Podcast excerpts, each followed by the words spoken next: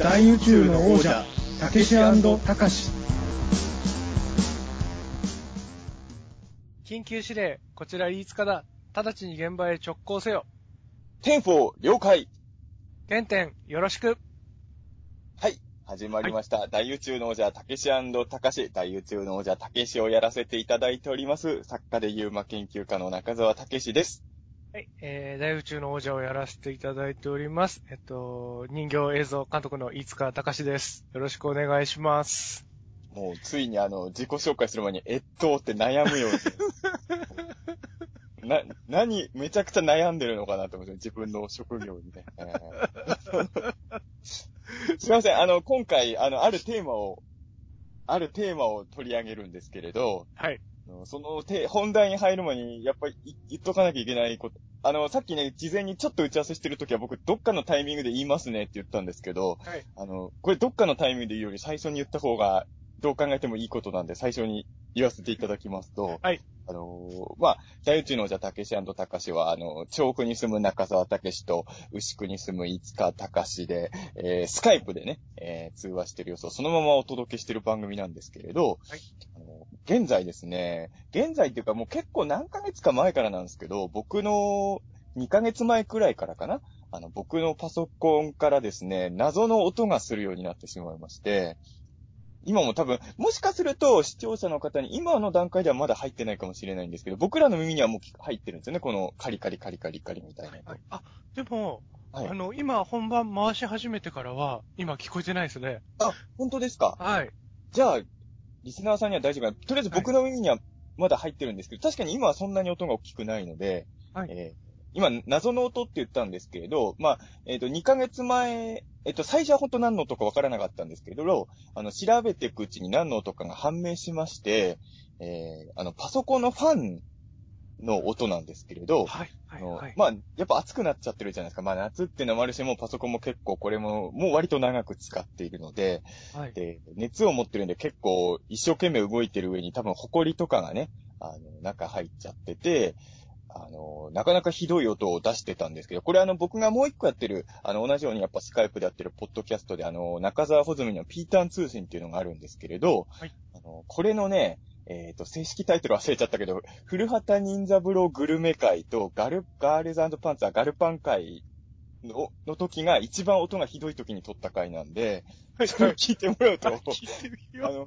もうね、テーマにある意味即してるんですけど、ガルパンの話をしてるときに、う、後ろで戦車の整備でもしてんのかなっていうぐらい、タタタタタタタみたいな音がしてて、よくこんな状態のパソコンで収録したなぁと思うんですけど、あの、それを撮ってる時点では、僕あの、音の正体気づいてなかったんですよ、なんだか。は、てか、わかんないし、もうこのパソコンまだちょっと経済的に厳しいけど、もう買い直すしかないのかな、嫌だなって言いながら、まあ撮ってたんですよ。で、はい。はい。えーその後に、えー実はあの、前回配信した大宇宙の王者のあの、ウルトラマン Z の1話2話感想会あったじゃないですか。はい。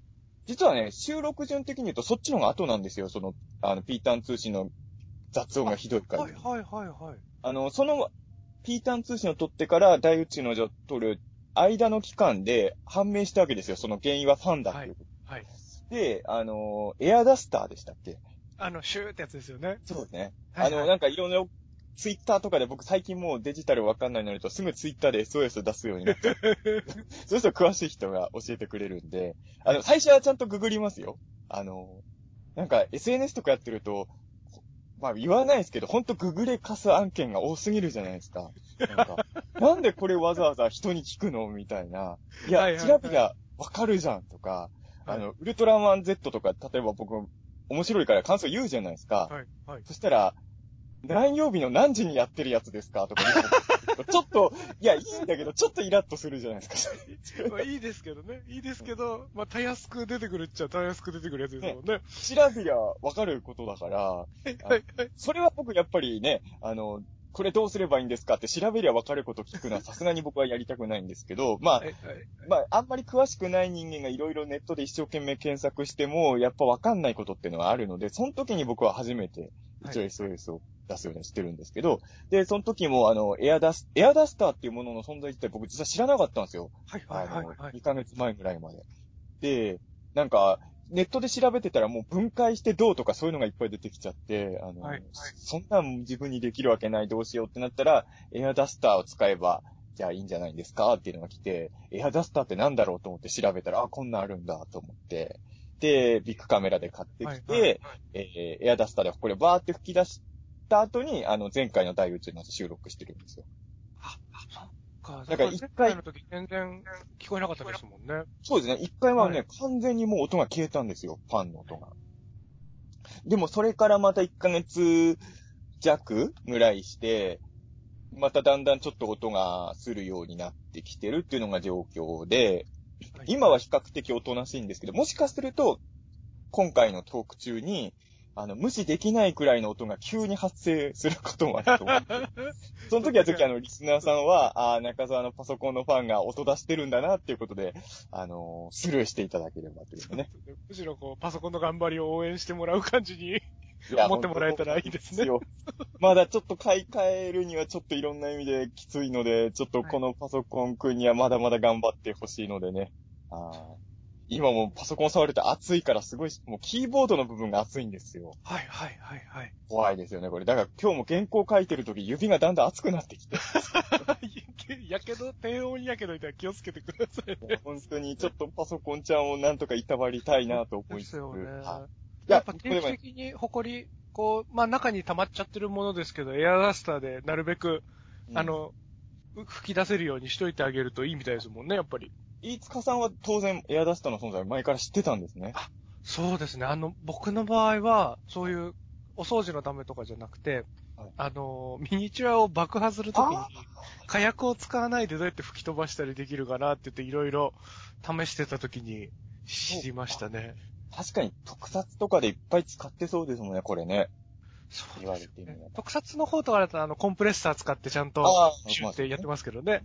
あの、それの簡易版というか、ちっちゃい版として使えないかなと思って。ととりあえずね、エアダスターをね、1ヶ月1本ぐらい買ってるんですよ、今のとこはいろ。はいはい。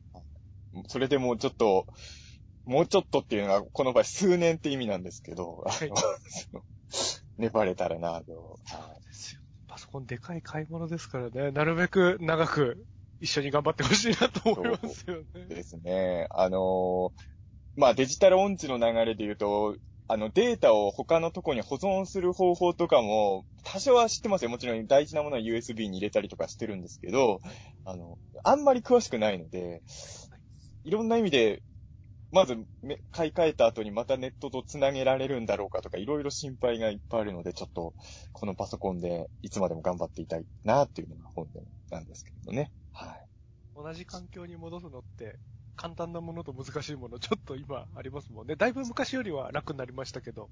そうですね。あー多分僕も今のパソコン買い替えて、あれでも自力ではネット繋げられ、ちょっともうだいぶ前なんで記憶曖昧ですけどね。はい誰かにやってもらったような気もするし、自力でやったような気もするし、ちょっと曖昧ですけれど、はい。まあ、今回のテーマはね、あの、はいパソコンについてではないんですよ。この話が延々続きそうだったんで、あの、さっさと本題に行かないとまずいかなと思いまして。はい。今回のテーマはちょっと、どっちから言った方がいいんですか？このテーマは。あー、つそうですね。なんか僕、恥ずかしいんで中田さんから言ってもらえると。これあのあの、例の回の時はどっちから言ってたんですかね、僕あの、例の回の内容全く覚えてないから、例の回の時何のは、話したかも覚えてないんですけど、前後で。曖昧ですけど、なんか僕が嬉しそうに言うテンション上がって言ったような、スカさんの方から、じゃあやっぱり話題を振ってたんでいや、すね。わ前回かんないですけどね。中澤さんがご自身で言ってたかもしれないですけど。まあちょっと僕全く覚えてないんで、じゃあ、いつかさんの記憶の方を採用して、やっぱこの、今回のテーマは僕から振った方がいいんですね。間違えたらごめんなさいね。す僕から振るとすると、ちょっと申し訳ないとこが最初の時点ですでにあるんですけど、この話題は。あのですね、大宇宙のたけしたかしは、えっと、去年じゃなくて、えっと、2年前になるんですかね、始めたのは。そうですね。2018から始めてますもんね。多分、2018年にやった回なんですけれど、はいえー2019年はだからやらなかったんですけど、あの、大宇宙の王者、たけしの生誕カウントダウン会みたいなやつやったんですよね。はいあの、誕生日の、いや、僕の誕生日10月30日なんですけれど、はいえー10月29日の23時何十分ぐらいから収録して、はいちょうど誕生日になるところをカウントダウンするっていうやつを、あの、生配信番組でも何でもないもん、後日配信するっていうはいね。まあ、これ別にいいんですよ。あのーまあ、リスナーさんにももちろん聞いてもらうんですけど、誕生日を迎える瞬間、えっ、と、2018年っていうことは僕が、えっ、と、何歳になった時だ えっと、今僕38なんで、えー2018ってことは36になる時のやったのかな、えーはいはい。だから、たん36歳になった瞬間を、まあ、大宇宙の王者の二人で迎えてるっていうのもいいかなっていう感じのね、えーはい。やらせていただいて、で、次は、たかしのカウントダウンもやれたらいいね、みたいな話もなんとなくね、してたし、リスナーさんからもね、なんかそういう声もあったんですけれど、はいえー2019年は、あの、たかしもたけしも誕生日のことなんて一切触れずに終わりました。ありましたね。はい2018年、2018年にカウントダウンをやった僕も2019年は何もやらなかったですし、まあ、私も何もやらなかったしっていうので、満を持してですね、はい2020年に飯塚隆大内の王者隆の、えー誕生日前夜祭、えー誕生日のカウントダウンをね、えーやれたらなぁと思ったって喋ってる今がですね、えー飯塚隆さんの35歳の誕生日の21時34分ですよ。あーもう21時間ぐらい経ってしまいましたけどね、誕生日。これに関しては完全に僕の、あの、ミスでして、あのーあれですね、完全に中澤さんに声かけしとこうって、あの、前日に思ってたんですけど、はい。あの、気がついたら0時過ぎぐらいで、あの、ツイッターでこう、フォローしてくださってる方がおめでとうございますっていうリプライをくれるのを見て、あやばい、今日誕生日だって気づいて、慌てて中澤さんに深夜に LINE したんですけど。あそれであの時間に来てたんですね。そうです、そうです。いや、でもね、よく考えたら、いはい誕生日をね、あの、祝おう企画だから、やっぱ本人の方が連絡してないことを申し訳ないと思う時点で間違ってるわけですよ。いやいやい周りやいや。の人がやんなきゃいけない企画だからいやいやいやいやいや。だから僕がやっぱり、あのーまあ、2019年は完全に二人ともす誕生日という概念を忘れてたじゃないですか。忘れてましたね。だからそのでね、僕もだからあの、てか僕もそれリツイートした記憶があるんだけど、あの、大宇宙のじゃのハッシュタグでね、はいあの、高しの誕生日カウントダウンも聞きたいな、みたいなのもあったんで、はいあの視界に入れてたし、あの、すぐにググ、まあ、高しの誕生日なんて覚えてないからすぐググって、覚えてないでしょだって僕の誕生日だっていつかさん普段覚えてないでしょそんな。意識普しない段は、なんか近くなってきたり、こう、皆さんが言っ、ファンの方とかが言ってくださるのを見て、そうだ、10月だったな、みたいな感じですよね。僕誕生日知ってる人って本当に、申し訳ないけど母親の誕生日も知らないですからね。あ、本当ですか。あの、父親の誕生日は知ってるんですよ。なぜならはいはいお盆の、お盆だから。ええなんか、そういうなんか特別な日に生まれてるのは覚えやすいじゃないですか。お盆と同じ日に生まれてるっていう。8月13日なんで、うちの親は。はいはいはいはい。で、あと覚えてるのは、まあ、まあ、生まれた間もないっていうのもあるんだけど、めいっ子ちゃんは一応覚えてますよ、誕生日ね。ええでも、あと覚えてるのはね、ほんと誕生日、た、例えば僕、芸能人で言うとビートたけしさんとか、はいほんと大好き、大好き一番好きな芸能人の誕生日とか知らないですもん。そうです。安倍夏美の誕生日は知ってるのに。いつ、いつなんですか？8月10日ですね。もうちょっとじゃないですかあ、本当だ、確かに。いや、なんで知ってるかってこれなんか、なんかのテレビで本人が言ってたんですけど、鳩の日で覚えてくださいって言ってて、それ本当覚えちゃう。これ語呂でね、覚えてるとかあるけど、なんかね、別に友達の誕生日とかって、どうなんすかね？みんない覚えてんのかな？僕ら覚えてないですよね。ですね。僕もまあ、ほぼ同じで家族以外。あとはまあ、地元の一番仲良しの、あの、いつも遊んでる河村くんっていう幼馴染がいるんですけど、河村くんの誕生日、あ、でも、あと、まあ、いとこの誕生日。あ、もうこの時点で僕よりはめちゃくちゃ知ってるじゃないですか。まず家族は全員言えるんですね、誕生日。家族は大丈夫ですね。だから、月は覚えてんですけどね、妹とかはい弟も。何月生まれまではふわっとあるんですけど、何日ってはっきりは僕やっぱ言え、僕家族も一人だし、はいはい。友達で誕生日いる人一人もいないし、芸能人も安倍夏美しか言えないし、もう、そうなってくると、ナッチさんの存在が際立ってきますけどね。そうねかなり。めちゃくちゃ、めちゃくちゃ安倍夏美が好きな人みたいな。僕、モームスの中でも一押しではないですからね、安倍さん別にね。うん、だから、そうですね。なあんまり、ど、どうなんだろうな。まあ、特にこの年になると、これ多分僕の誕生日カウントダウン企画でも言ったと思うんですけど、あんまりもう、あ、まずこれを聞きたいんですけど、あ、はいあ、おめでとうございます、あと。ありありがとうございます。待ってなかった ありがとうおめでとうごございま。ざいますす。35歳おめでとうございます。ありがとうございま、す。まず率直にお聞きしたいんですが、はい。誕生日今嬉しいんですかね？あの、この年ぐらいになると別れるじゃないですか。はいはいはい。誕生日素直に嬉しいっていう人と、はい正直誕生日を迎えることでちょっと逆にテンション落ちちゃってる人もいるじゃないですか。はいはい年が、年なんで。そうですね。まあ僕も、まあその、どちらかといえば、あの、焦りを感じるというか、もうこの年になっちゃったのに、なんか例えば、尊、尊敬というか、こう、立派な作品作ったりしている、名を残している人たちが、35歳の時に何してたかみたいなことをこう、あの、自分の年の時にどれぐらい功績を残してるかとかってこう意識するわけですよね。はい。あの、そこから比べると、あの、本当にまだまだだなとか、思って、こう、焦りが募る日ではあるんですけど、はい。えっと、今年はうん、あの、起き抜けに、ちょっと動物の森をやったんですよね。で、はい。あの、動物の森の仲良しの住人たちが、こう、はい。あの、お祝い会みたいなのをちょっと開いてくれて、あで、なんかプレゼントとかもらって、あのなんかそこに触れたので、ちょっと一日上機嫌だったかもしれないですね。ー動物の森よ、やっといてよかったですね。やっててよかったですね。しみじみ祝われてありがたいなと思って。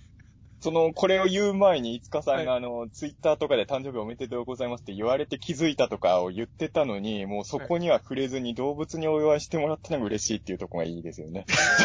最悪ですにけど。人間にお祝いされたことなんで、とりあえず置いといて動物にお祝いされたのが嬉しい。いや、というのもですね、なんか、あの、まあ、8月6日が誕生日なんですけど、あの、まあ、広島に原爆が落ちた日じゃないですか。はい。だなんかこう、ちっちゃい頃から、あの、朝起きてテレビとかニュース見ると、こう、みんな、こう、悲しそうな顔とか、何か大切なことを言っているな、みたいな、あの、誕生日だ、ウェイって、なんか浮かれちゃいけない、こう、空気を、あ、の、感じながら、割とちっちゃい頃から育ってきたというあかで、もそれは多分あるん、僕だろうな。僕の知り合いもやっぱ3月11日誕生日の人がこの間それ言ってて、はい。そう、やっぱり、なんかね、あの、ツイッターとかで、ちょっと発言しにくいとか言ってましたね。そうですよね。うんだからこう、ツイッターでリプライくださる方とか、本当に勇気を持ってというか、まあ僕の誕生日を把握してくださってて、本当にありがたいなと思うんですけど、なんかそれに対して僕が、うわーい、ありがとうございますみたいなテンションで、こう言っていいのかみたいなこう気持ちのセーブは、それは言っていいと思います。それは言っていいと思いますよ。それとこれは別ですから、別ですかね。あの、同じような話で、いや、僕も今日だから、あのーえっ、と、朝の8時ぐらいにその黙祷の、あの、はい流れるじゃないですか。はい。で、黙祷もしましたけど、はいあのーなんていうのかな、そその、ひ広島のこともちろん考えたわけですけど、朝は。でも、その、考えることと、表向きでもそれを言うかどうかはまた別問題ですか。別に僕はその、はい、はい、はい。あのーまあ、今年に限っては別にそのことツイートとかは別にしてないですし、はいあの、普通に、あのー今日ね、あのー発売は昨日だったんですけど、はい少年マガジンってあるじゃないですか。はい、はい。もう先週号の予告を見たら、はいあのー来週は表紙武田玲奈って出てたんですよ。おー、はい、はい、はい、武田はい。玲奈さんは僕はあの、はい。まあ、ビジュアルに関して言うと、芸能界でも今一番なん、今っていうかもう何年も前からそう思ってるんですけど、あの、別にあの、まあ、こんな、ほ、まあ、正直に全部言う必要はないのかな。そうだからビジュアルに関してはってわざわざ言ったのがあるかもしれない。いや、あのーね、芸能人ってトークとかいろんなものを込みで評価するものだから、あれですけど、例えば僕好きなアイドルとか好きな女優さんとかいるけど、たシンプルに見た目だけで言うなら僕は武田玲奈さん最強説を結構前から五日さんにも言ってるじゃないですか。で、えっ、と、去年かな？武田玲奈さんがあの水着グラビアを卒業、水着を卒業されて、もう水着やりませんと、水着の仕事やりませんと。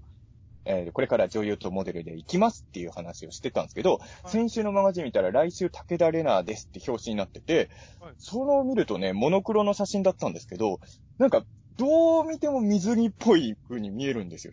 ではいはいはいあくまでも予告は昔の写真使って、あのー水着じゃないページなのかなと思ってたんですはい。でも、やっぱ気に、あれもしかしてでも、もしかして水に戻ってくんのかみたいな、ちょっと一週間ぐらいそわそわしてたんですよ、僕はね。はいはいはいはい。で、あのーまあ、発売は昨日だったんですけど、ちょっと昨日出かけなかったんで、今日ね、あのーマガジンを買ってきて、で、表紙がやっぱりね、どう見ても水着を着てるように、これね、あの、検索してほしいんですけれど、皆さん。はいはいもう表紙見たら絶対水着っぽく見えるんですけど、はい中見たらもう写真のうまい、なんで、ここを切り抜いたからっていうかね、あの、普通の服なんですよ。えー。あの、でも水着にしか見えない表紙なんですよ、もう表紙だけ見ると。もう本当にあの、写真の切り取りマジックみたいなものが。あー、あの、赤い、あ、赤い。あ今検索しました。はい、今、ちょっと検索してみました。これ絶対水着表紙だと思う。確かに。これね、あの、確それはネットで検索しても出てこないかもしれないけど、先週号の予告ページはもっと水着に見えるんですよ。えだからあのー今日僕がツイートしたことはそういうことですからね。あの、なんかだから、その、いや、難しいんですけどね。あのーこういう日になんだろう、そういういろんなことがあった日に、あの、女の子の水着のこととか言って、ワーキャーってのはけしからんみたいな風に思う人もいるかもしんないんですけど、なんか、それとこれはやっぱ別じゃないですか。ー、そううん。です。別だと信じたいですけどね。そう。うんいや、まあ、難しいとこかもしれないですけど、ただ僕はまあ、朝本当に黙祷もしましたし、まあ、あんまり表の場所では言わないですけど、戦争についてはいろいろ考えることもありますし、うん。まあ、戦争中は多分、その、女の子の水にどうこうとか言ってらんないじゃないですか。そうですね。はい。そういうことが言える世の中にするためにも平和な方がいいなという気持ちはあるんですけれど。いや、だからあのーその311が誕生日の人にも言ったんですけど、はい。あの、それとこれはやっぱり、これね、でもね、子供は本当難しいと思うんですよ。はいはいはい。子供は、僕はだからそういう誕生日じゃないからわかんないんですけど、はい。自分が小学生の時に自分の誕生日のテレビとか、まあ、その事件があった日が自分の誕生日になった日になったら、やっぱり子供のがそういうのって多分ま、固く考えちゃう気がするんですよね。はいはいあの、はい。大人はなんだかんだ言って、これと、それは別ってまだ割り切れるんですけど、子供は意外と難しいのかなっていう気はするんで、でも子供には言ってあげたいですね。いや、それとこれは別なんだよっていう。ん。あの、世の中何でもそうだけど、まず、もっと言うとですよ、あの、はい数が違うだけで、どの日だって悲劇は起きてますからね。僕の誕生日に悲惨な事件絶対起きてるはずだし、ももっと個人的なこと言うと、何万人死んだ事件より自分の身内が死んだ事件の方がやっぱその人にとっては重いわけじゃないですか。らそれを言い出したら誰も誕生日なんて祝うなってことになるから、まあ、喜んでいいと思いますけどね、そこは。まあ、究極を突き詰めればそうですもんね。誰かの誕生日、誰かの命日ですもんね。うん間違いなく。そうそう、そうなんですよ。だから、あのはいすべての人にとってハッピーな日なんて世の中にあるわけないので、だからあんまりそういうところはね、あの考えなくていいんだよっていうメッセージは、あの子供たちには発信していきたいですけどね。個人的な体感としては、大人がそう言ってくれたら嬉しいなと思いますし、また、うん。まあ、それのおかげで、まずは最初なんでだろうからですけど、その、うん。なんでみんな黙祷してんだろうっていうとこからですけど、まはいあ、それのおかげでかなりやっぱりその核についてとか、あの、戦争についてとか、すごい、あの、関心を持つのは早かったですからね。あああ、そっか、誕生日の、誕生日がそれだからっていうことで、そうですね。あちょっのーと それのことをこう、茶化す、あの、友達とむやみに喧嘩をしたりとか、なんかちょっと苦い思い出もあるんですけど。あ、でもわかるわ。あ そのう、言われて思い出したけど、子供の頃って学校でも黙祷やったけど、はい。黙祷の時間絶対ふざけるやついましたよね、学校にいま。した、いました。あれは確かにイライラそう。だな。あのー、そういう意味で言うと、飯塚さんはまあ誕生日が8月6日ってのもあるけど、はいまあこういうこと言うと今嫌がる人もいるんだけど、はいあの、ゴゴジラファンって絶対核のこと普通の子供よりは考えてるじゃないですか。考えてますね。はい。だからどうしても早いんですよ、僕らは。あの、はいはい戦争とか、そういうことについて結構早い段階から割と真剣に悩んじゃうんですよ、ゴジラファンはね。はい。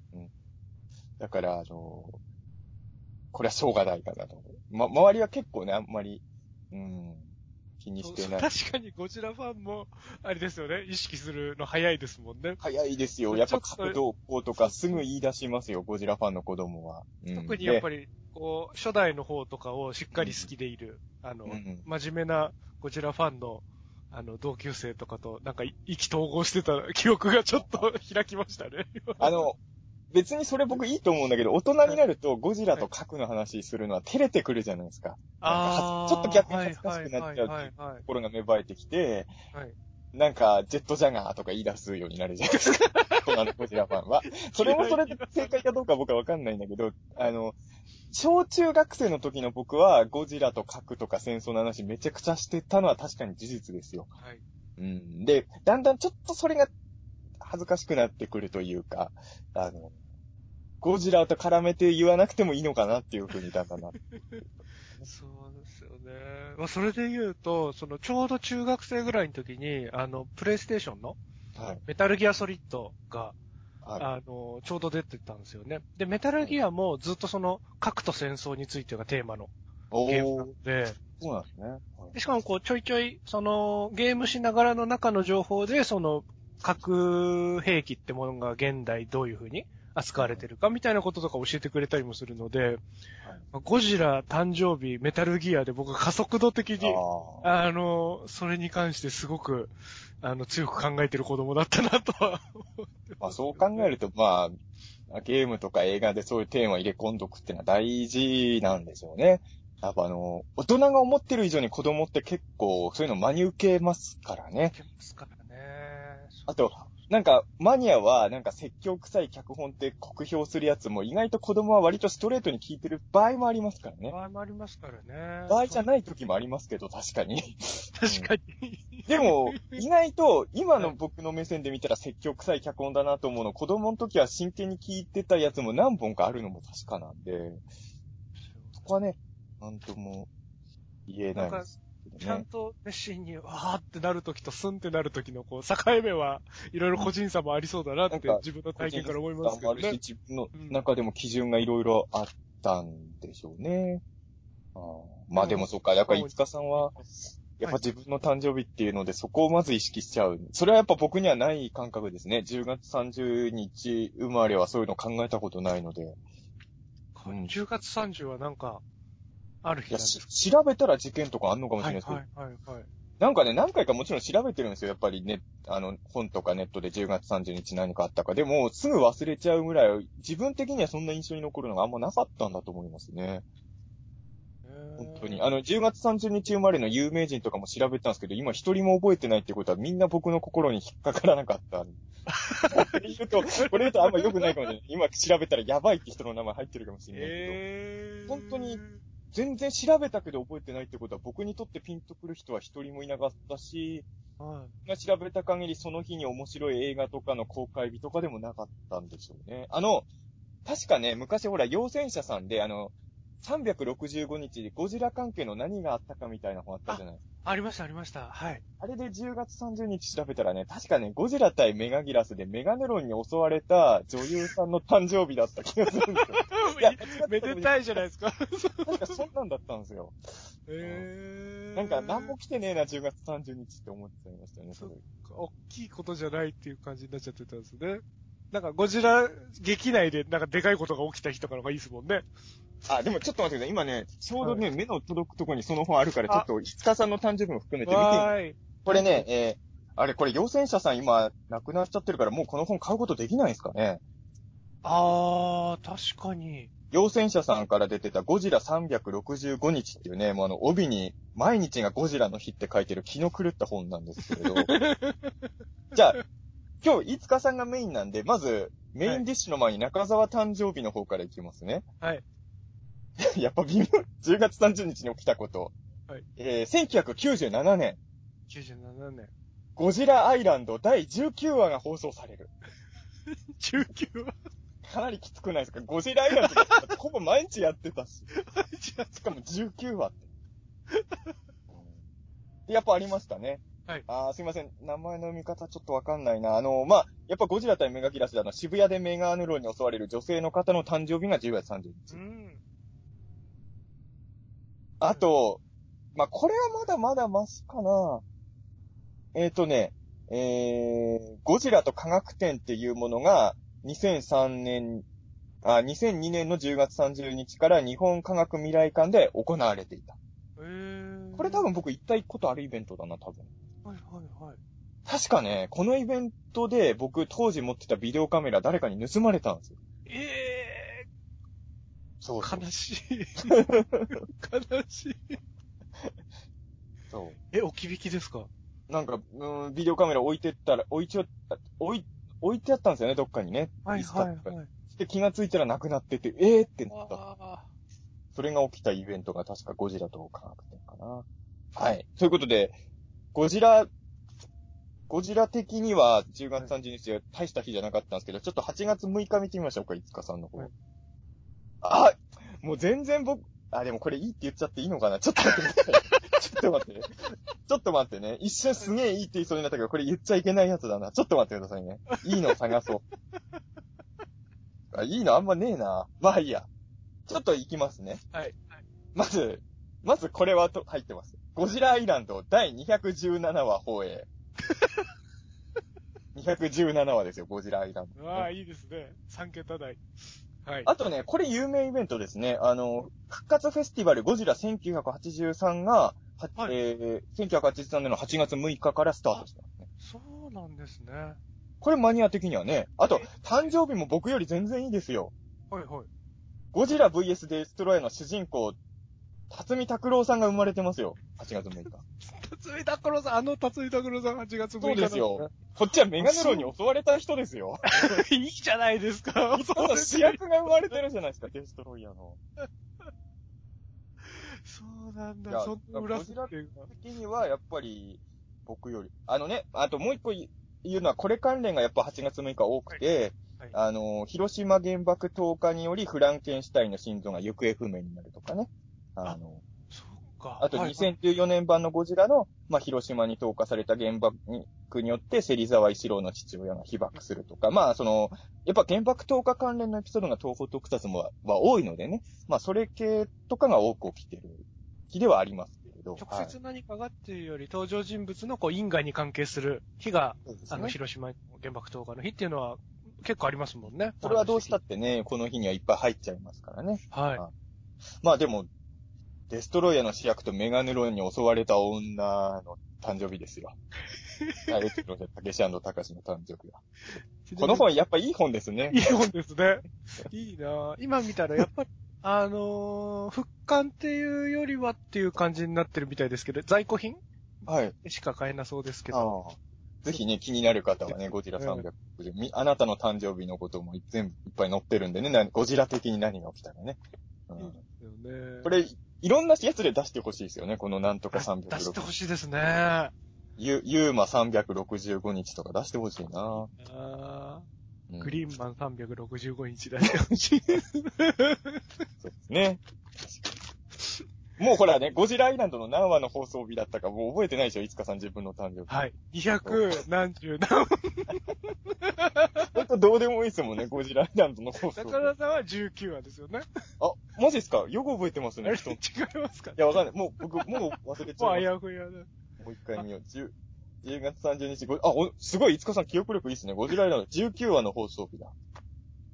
で、いつかさんの誕生日はゴジラアイランド第217話。217ですね。ちなみにサブタイトル、サブタイトルでも結構かっこいいですよ。217話、反撃が放送されてます。かっこいいですね。反撃。あの、中澤さん神宮寺司令官が、はい初めて別の衣装を着て、はい。空手にで司令室に突入した回だそうです。覚えてないや。全然覚えてないな。全然覚えてないですよ。そんな回あったっけかあっなたんですね。空手着で司令室になんかね、いつも同じ服着てましたもんね。来てましたね。空手着着てたイメージないですね。いや、えなかなーかね、なかなかそんな誕生日なんですけれど。僕、ちょっと今、10月30日調べてたら、はい。あの、エッジっていう僕が好きだったプロレスの選手、誕生日でしたよ。本当ですか？外国のプロレスラーさんですけど。僕は前回調べた時出てたのか、出てたけど印象に残ってなかったのか、どっちか。確か、僕はいはい。の記憶が確かにはメロン記念日かココナッツ娘の誰かが誕生日でしたよ。そうですね。長手彩香さん？それは、ど、どっちのグループですか？あココナッツ娘。あそのう。なんかそれっぽい声、ハロプロの誰かがいたのは覚えてるんですけど。あ、でも結構、神取忍さんとか、あ、マジですか？へーはいはいはい。あと、テレンス・リーさん。あ、それ言われて思い出した。そう、テニスリーダーの感じと一緒なんだって 当時思ったわ。ああーあと、仲間由紀恵さん。あ、はい。イリス、イリスに襲われた人だイ。ギリスに襲われた人、全部襲われた人が多い。メガネロンに襲われたり、イリスに襲われたり。シワシワになっちゃった仲間由紀恵さん出てきますもんね。あと、鬼塚千尋さんとか、あチェホンマンも。いやあ皆さん素晴らしい人だと思うんですけど、なん、なんていうのかな、僕の、僕の、なんていうんだろう、生き方的にっていうのあるじゃない。確かに。なんか、か、あんま僕とか関係なさそうな人たちというか、例えば、あの、自分の誕生日に八尾純一さんが生まれてるとかだったら、はいおーってなるじゃないですか。そういうのではないじゃないですか。あと、小説家とかも、なんか。いなそうですもんね、なんかね。なんか、スポーツ関係多いですよね。ディエゴ・マラドーナ、じゃあ、テンション上がんないですか？スポーツはね、ちょっと僕とあんま縁が、僕も今ちょっと8月6日生まれの有名人のページ開きま、あ、いつかさん僕よりある僕っぽいっすよ、誕生日。はい。あの、さかなクンと一緒ですよ、誕生日。あ、そうなんですね。ここ被りたかったな、僕どうせなら。そうなんだ。うん。えー。あとは、坂井正明さんとかも8月。はい、はい、はいうん。あとあれですよね、久保田正孝さんとかも8月6日なんですよね。あと、沖縄めぐみさんも8月6日ですよ。えー、嬉しい。そうなんですジオンの、ね。ジオンの主役やれますよ。役え、そうなんだ。えー。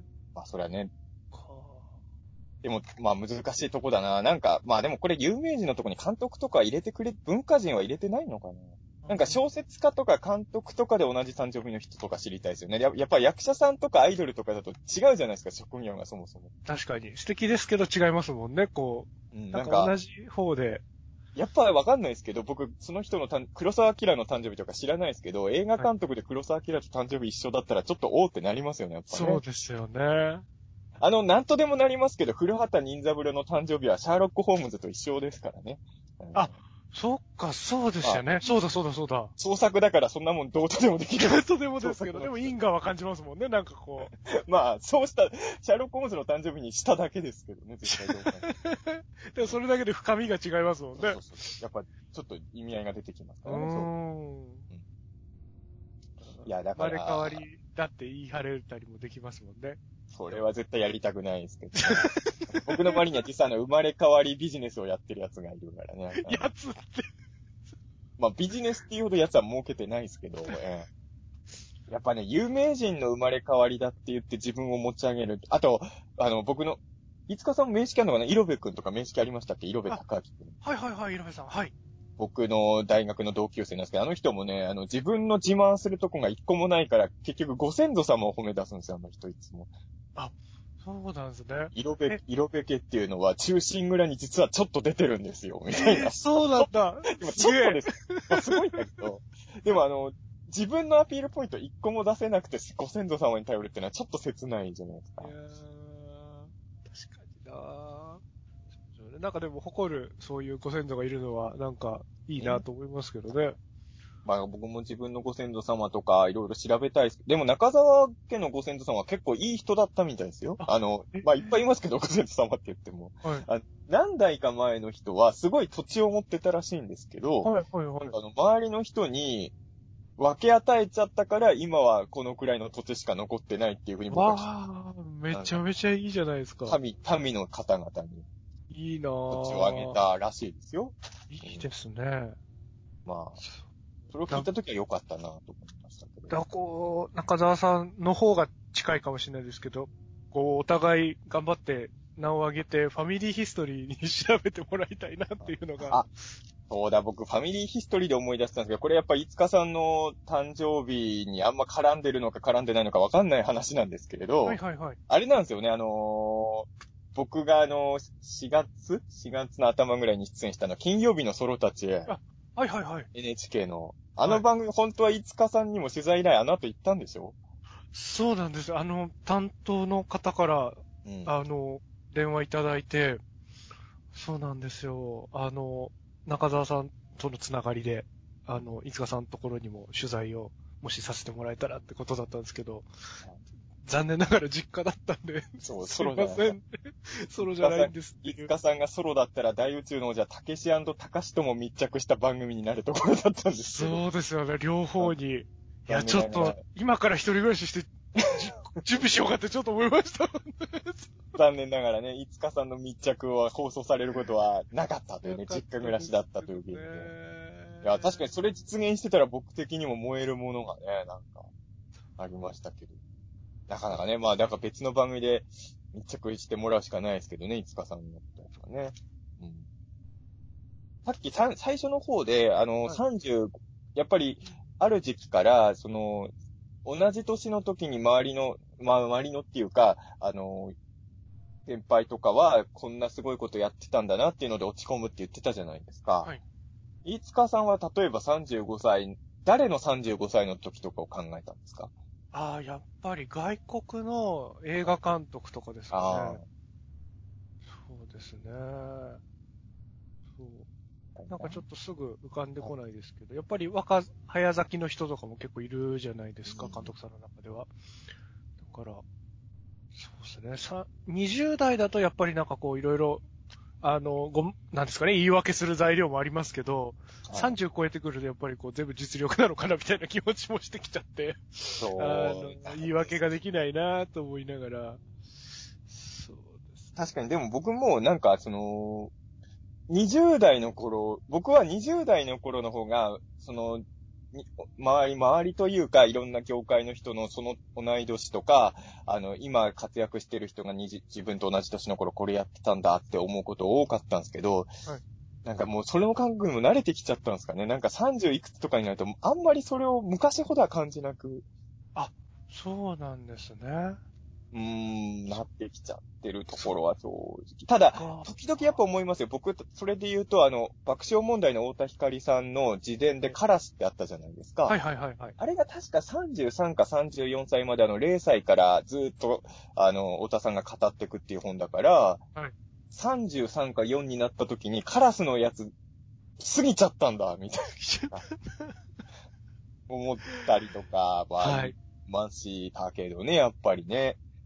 そうですよね。でもまだ、僕、はいはい。うーん。まあ、ただ、そうですね、38ってのはあんま感じなかったけど、はあねいや、じゃあ僕ももうちょっとで感じなくなるといいなと思うんですけど。あでもまあなんか僕、と去年まで、時々入ってくると思いますよ。はいはいはいはい。ま、毎回入っては来ないけど、ポイントポイントで、だ、例えば水木しげる先生は40過ぎてブレイクしたとかあるじゃないですか。はい、ありますね。40過ぎてもブレイクしなかった時に多分水木先生の、まあ僕調布住んでるから、意地でも。絶対に水木先生視界に入るし、そう。だから今唯一の救いはその遅咲きの部類だったなるほど、ね方。とかに、俺もまだって思いますけど、去年だからすごい意識しちゃってぐらいエ。ジさんなんてゴジラ撮った時50過ぎてますもんね。そうですね。そうですね。うんそっか、つぶらやさんまあそのパターンもなくはないんですけど。ないですけどね。だ僕、去年すごく一年意識してたのが、はい。あの、マーティン・スコセッシ監督、あ大好。きなんですけど、はいタクシードライバー撮ったのが34の時なんですよね。あまあでも向こうはそうなんだよな。あの、さっきいつかさんも海外の方の言ったのはすごいわかるんですけど、はい日本と比べると海外の方が若い人にいい作品撮らせる環境を用意してあげるじゃないですか。確かに。引っ張り上げ率が高いというか、うんなんか、まあ、だからもともと自主映画みたいな概念もちょっと違いますしね。そうですね。ちゃんと会社立ててやるのが自主映画っていう概念ですからね。やっぱり、に日本の映画監督と海外の映画監督の年齢比べたときに、そこはちょっと唖然とするポイントではありますよね。そうですよね。あの、クリードとか、シリーズとか撮ってる、あとブラックパンサーとか撮ってた監督さんとか、年下ですからね。ああ、でももうそういうこといっぱいあるんだろう28区とかだと思いますからね、確か今。あ、でもそれはすごい。いや、あの、前も話したかもしれないですけど、あの、最近テレビの仕事とかしてても、プロデューサーさんが年下ってこと全然あるから。はいはいはいはいはいプ。ロデューサーさんってやっぱり自分より上の立場の人ってイメージがすごいあったんで、ありますけどね。僕より年下なんすかみたいな。え、お、え、なんかね、あれはちょっと戸惑いますよね。そうですえよ、ね。最初に見たウルトラマン、グレートじゃなくてティガだったんですか？プロデューサーさん、ティガなんすか？みたいなね。何言いますよね。ですよね。確かにね、いや、僕らほんと難しい立場で、いや、僕は正直今もう38じゃないですか。はいはい。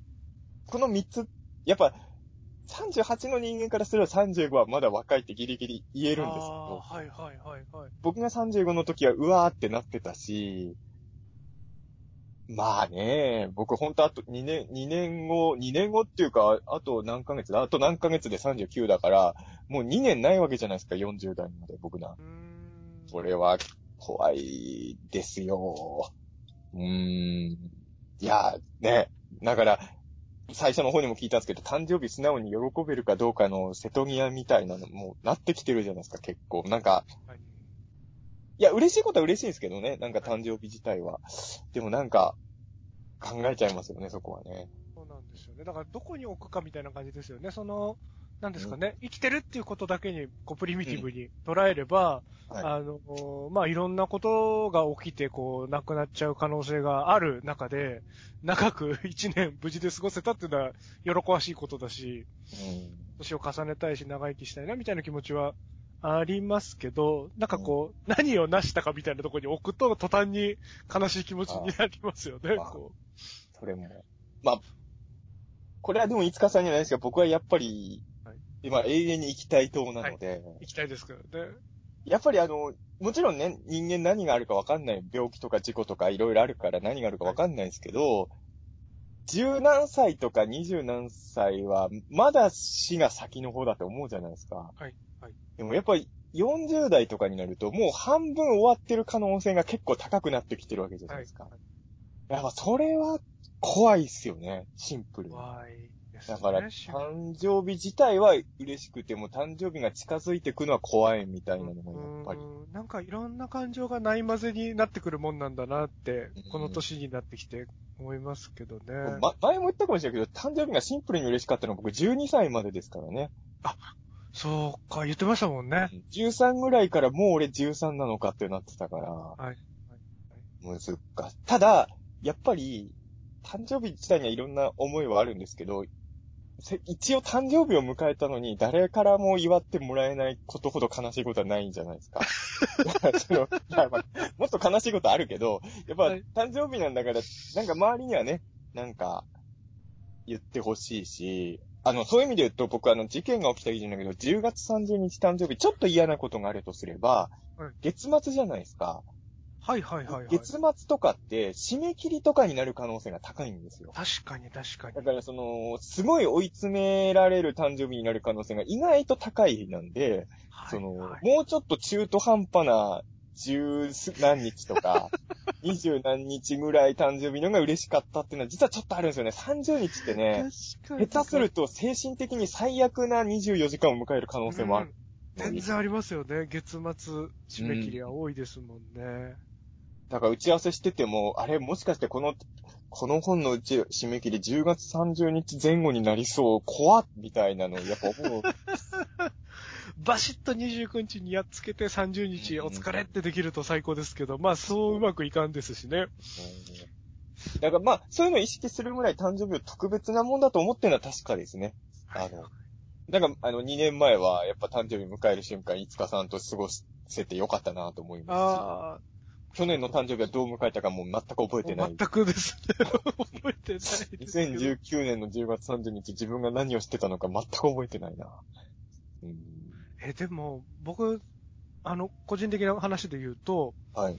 もうここ多分5、6年あの、もちろん、例えば打ち合わせとかした後に、あの、ちっちゃいケーキとか、その、ディレクターさんというか、プロデューサーさんとか買ってきてくれて、あの、祝ってくださったとか、そういうありがたいことはありましたけど、その、一日休みとかかけて、こう、な、例えば、なんですかね、とか遊び行ったりとか、うん。あの、ご飯誰かと、誕生日おめでとうっつって食べ行ったりとか、会を開いたみたいな記憶が、ほぼないんですけど、なんか、だ、だから、そういうのこしらえたりとか中澤さんしてるのかなと思って。いや、しないですけど、あの、はい。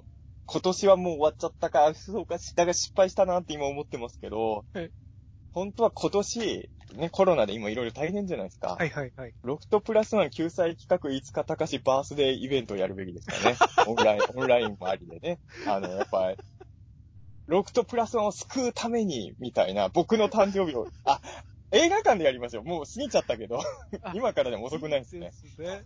いいなぁ下北、下北沢トリウッドで、いつか高しバースデーイベントを映画館を救うために僕の、牛久の大スター僕の誕生日を映画館を救うために祝ってくれってツイートしてください。むちゃくちゃですよね、そう。いや、でも、いや、でも一回ぐらい、はいと僕も何回か言われたことあるんですけど、バースデーイベントとかやればいいのにって言われたことあるんですよ。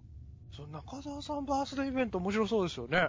恥ずかしくてそんなんやれないんですよ。まあまあまあ、気持ち、あ中の誕生日イベントやりますってもう言いたくないじゃないですか、そんなもん。まあまあまあ、自分から言いたくないですよね。そうだよなもう確かに何いやでも回かね、依頼は来ましたよ。誕生日イベントやりましょう、みたい。な全全部断りましたけど、いいじゃないですか。やりましょうよ。今年やりましょういや、よ。絶対嫌ですよ。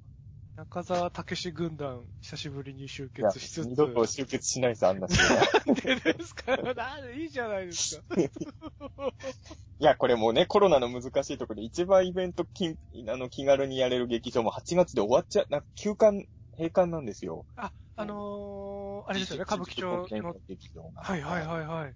もう本当にいろいろ大打撃受けてるんで、あの、イベントとかもね、ただでさえ難しくなってる中で誕生日イベントっていうのはなかなか、まあ今年はでもみんなそうでしょうね。誕生日パーティーとかやれないですもんね、あんまり。そうですよね。やってる人もいると思うし、僕はやってもいいと思うんですけど、いいと思いますけどね。やりにくいだろうな、うん例年よりはって気は、まあ、しますよね。そうですねいや、コロナね。都市ボーイズさんとか、こはい。う、あの、人のイベントとか結構精力的にやられてるじゃないですか、そそうの、ですね。うん。フットでやって配信してっていうシステムなんですよね、あれ。まあ、やっぱりあのーこまあ、コロナがどう収束するかわかんないんですけど、収束した後、僕、ライブハウスとか映画館とか全部なくなってたらもう、ね、うん地獄ですからね、それはそれでね。だからまあ、都市ボーイズさんなんかは、まあ、お客呼べるじゃないですか。はい、はい。だから、はまあ、今までお世話になった小屋を助けようっていう気持ちもあって善意でやってると思うんですけど、中沢イベントは下手すりゃ、より、より小屋を苦しめる結果を出したの。だからそんなに僕もね、えー中沢バースデーイベントなんてやったら、よりライブハウスに打撃を与える可能性もあるから、えそれはまあ、ちょっとなかなか。今年は検討してくださいよ。ただでさえ客呼びにくい時にやるイベントではないかなっていうね。まあ、難しいですけどね。うん。いや、でも、あ、でもね、まだ発表になってないですけど、久々に僕あのね、今月あの、映画館の団地を立ちますよ、それは。へもしかしたらこれが、第一ので配信してるからもう公開してるかもしれないけど、してないかもしれないので、ちょっとタイトルとか言わないですけど、はいはいはい。あの、僕の全く関わってない映画の、まあ、コンプライアンスの時と一緒ですけど、はい。あの、舞台挨拶に出るんですけど、あの、そこでちょっとね、新しい企画の発表を同時にするために、やるっていうので、ええ面白そう。久々に映画館の男女を立ち、立ったりしてるんえですね。ー、邦画ですか？はい。あ、邦画です。邦画。あ、へえす今月なのにまだ発表になってないね。ええ知りたいなぁ。うん。なんか、洋画の関関係もどんどん増えてほしいですけどね。メグザモンスターの時みたいな。そうですね。メグザモンスターもね、あの、今度フジテレビでもやりますもんね。はい。そういや、なんか本当に少しずつね、まあ戻ってきてるって言っていいのかどうかわかんないですけど、別に病気の状況は良くもなってないのに、まあなんとなく社会はね、戻して、だから僕もあの中沢の部屋って今やってるじゃないですか、番組。はいあの、ファミリー劇場の番組やってるんですけど、あの、トーク番組も、えーっと、3月にスタートして、3月は普通にスタジオで撮ったんですけど、4月は、なんか特別編みたいのを Zoom でやって、はい5月、6月はゲストの方を、モニターをね、あのー同じスタジオにいるんですけど、ゲストの方は別室にいて、モニターと僕が絡むっていうのを4月、5月やったんですけど、6月、あ、えっ、と、7月の最後はついに、あのーあれですよね、あの、アクリル板を挟んで、はい。やりましたよ、僕も。来ていただいてましたもんね。だから、ちょっとだけ、まあ、モニターよりはアクリル板のがやっぱりいいじゃないですか。うん。少しずつね、一応日常に戻しているようには見えるんですけどね。う。うんん。ただまあ、誕生日パーティーとかやりにくいですよね、まだね。みんなでケーキ作るとかはやっぱり。だってみんなで切ってみんなで食べるわけじゃないですか。そうです。今、僕もちょっと外食するようになりましたけど、バイキング系とかはやっぱりどうなってんだろうなと思いますよ。ち行ってないんですけど、全然。ああ、確かに。やっぱり、普通の飲食よりはむ、あ、思ったのはあの、えっ、と、オリジンあるじゃないですか。はい、はい、はい。僕はオリジン行って、例えばあのーなんていうんだろう、なんか、なんと、料理名が出てこないんですけど、はいあの、バランスよくエビも入ってる料理なんですけど、自分で取るときはエビを中心に取るとかやったりするんですよいろんなそれができないんですよ。今、なんかね、今パッケ、パック販売になっちゃったんですよ、オリジンついになるほど、なるほど。あの、自分で好きな具をちょっと中心的に取るっていう行為ができなくなっちゃったんですよ、そうですよね。パン屋さんみたくあの、大皿でいろんな料理が置いてあって、それを自分でパックに入れていくってシステムでしたもんね。ちょっとオリジンの楽しみがだいぶ減っちゃいますよね、それ。確かに好きな具増やせないですもんね。こいつ卵ばっかり、卵ばっか詰めやがったな、みたいな。アボカドサラダ、本当にアボカドだけ入れやがってんだ、こいつ、みたいなのができなくなっちゃったから。うん、ちょっと寂しいんですけど。うん。いや、でもね、コロナはね、もう本当に、もう、いや、だから僕も、だから、こまあ、そろそろお盆じゃないですか、来週。はい。でもやっぱ帰れないですもんね、この状況じゃ実家には。そうですようんね。だから僕、も8月22日に、はいあの京都で上映会のイベントがあるんですけど、あの、茨城と京都、直は大丈夫かもしれないですけど、新公共交通機関で行こうとすると、その、緊急事態宣言とかうん、独自で出してる岐阜とか、うん。愛知とかも経由するじゃないですか。そうですね。東京ももちろん通らなきゃいけないので、行っていいのかっていう判断が今すごいつかなくて、それは電車で行くんですけどね、もちろんね。電車で行くしかない。車は無理ですもんね、その距離は。車京都往復はちょっと。前後の予定考えると難しいかな、みたいな感じ。今、新幹線は空いてるとは言いますけどね、めちゃくちゃ。ますけどね。そう、だから、どこまでこう気をつければいいのかみたいなのが、やっぱいろいろみんな真実がなんだかわかんないからでしょね、うけど。む難しいけど、まあこれもむずか、なんだろう、仕事ならいいのかなってやっぱ思っちゃうんですよね。はいはいはいはい、はい。しプライベートの移動は、まあ、まあ、ある程度我慢しなきゃとは思うけど、し、まあ僕ら日本人ってどうしても仕事だからっていう言い訳がね、やっぱ強い国民なんですよね。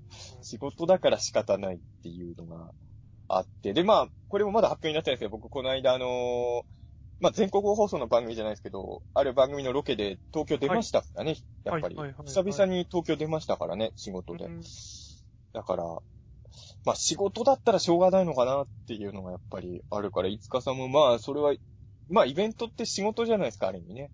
ある意味そうですね。だからまあ、とはいえね、嫌がる人は嫌がりますからね。まあ、まだ茨城はそんな嫌われてないじゃないですか。はいはいはいはい。まあ東京の人がどっか行くっていうのが一番嫌がられるから。確かにな。うーん、だから僕もやっぱ東京住んでる人間だから、まあ、行きに、ユーマとか探していきたいんですけどね、本当にね。うんでも行きづらいですよね。あのね、もう、いつかさんの誕生日に良くないことばっか起きてて、本当申し訳ないんですけど、今日、今はい日、今日から、はいまあ、いつかさん、これ大宇宙の座で話したかどうかわかんないですけど、話したことあったかな、僕の住んでるアパートね、えーはい2ヶ月前ぐらいまで右隣の部屋のリフォーム工事をしてたんですよ。言ってましたよね。あの、ステイホームが、あの、非常に環境が悪いっていう話ですよね。で、終わっ、そのね、リフォームも終わってよかったよかったと思ってたら、飯塚さんの35歳の誕生日から右隣の部屋のリフォームが始まった。もう、最悪ですよ、2020年の8月6日は。もう本当に、隣でずっとドリルとトンカチの音がもうしてる中で原稿を書くのはもう、しかも、正直今暑いから、なんか、前回よりきついですね。この暑い中ドリルの音はやっぱね。確かに。まあ、窓なりだと響きますもんね。そうですね。しかもやっぱり、まあクーラーも、もちろん使うときあるんですけど、いや、割と僕は網戸開けっぱにしてるんで、やっぱこのはい暑さ。はいはい。そうすると前回より音が入ってくるので。で、向こうもね、あの、この状況で閉めっぱなしでやってたら死ぬじゃないですか、絶対に。はいはい向こうもドアも網戸も全開にして作業してるんですよ。はいはいはい。だから、2ヶ月前よりね、あの、リフォームの音がもうええげつないぐらいうるさくて、あの、できれば僕テレワークじゃなくて職場で仕事したいですもん。そうですよね。どっかで原稿書かせてくれって思う。そうですよね。出版社の会議室とか、あの、そう、あの、なんもない時に缶詰してた出版社の人は、今こそ僕を出版社に保護してくれ。缶保護じゃない。完成してくれ。今だったら締め切り追い詰められてないから、出版社にいても、そんなに精神的にも追い詰められないじゃないですか。はいはいはい。締め切り間際の缶詰っていうのはやっぱりききついわけですよ、精神的に。はいでもはい、はい。今のただ単に騒音がきついから出版社に缶詰っていうのは精神的にもそんな嫌じゃないから、そうですよね。い今こそ出版社で俺を隔離してくれって思うんですけどね。うん本当にいやーだから、いつかさんの誕生日はろくなもんじゃないですよ。あろくなの、もんじゃないですね。工事は始まるし、武田玲奈は水着になってないし。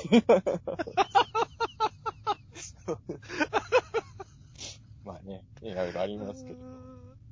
いやー、でも、でもあれですよ、もうこうして話してるうちにもう22時24分だから、いつかさんの35歳の誕生日も、あと1時間半ぐらいしか残ってないですいやよ。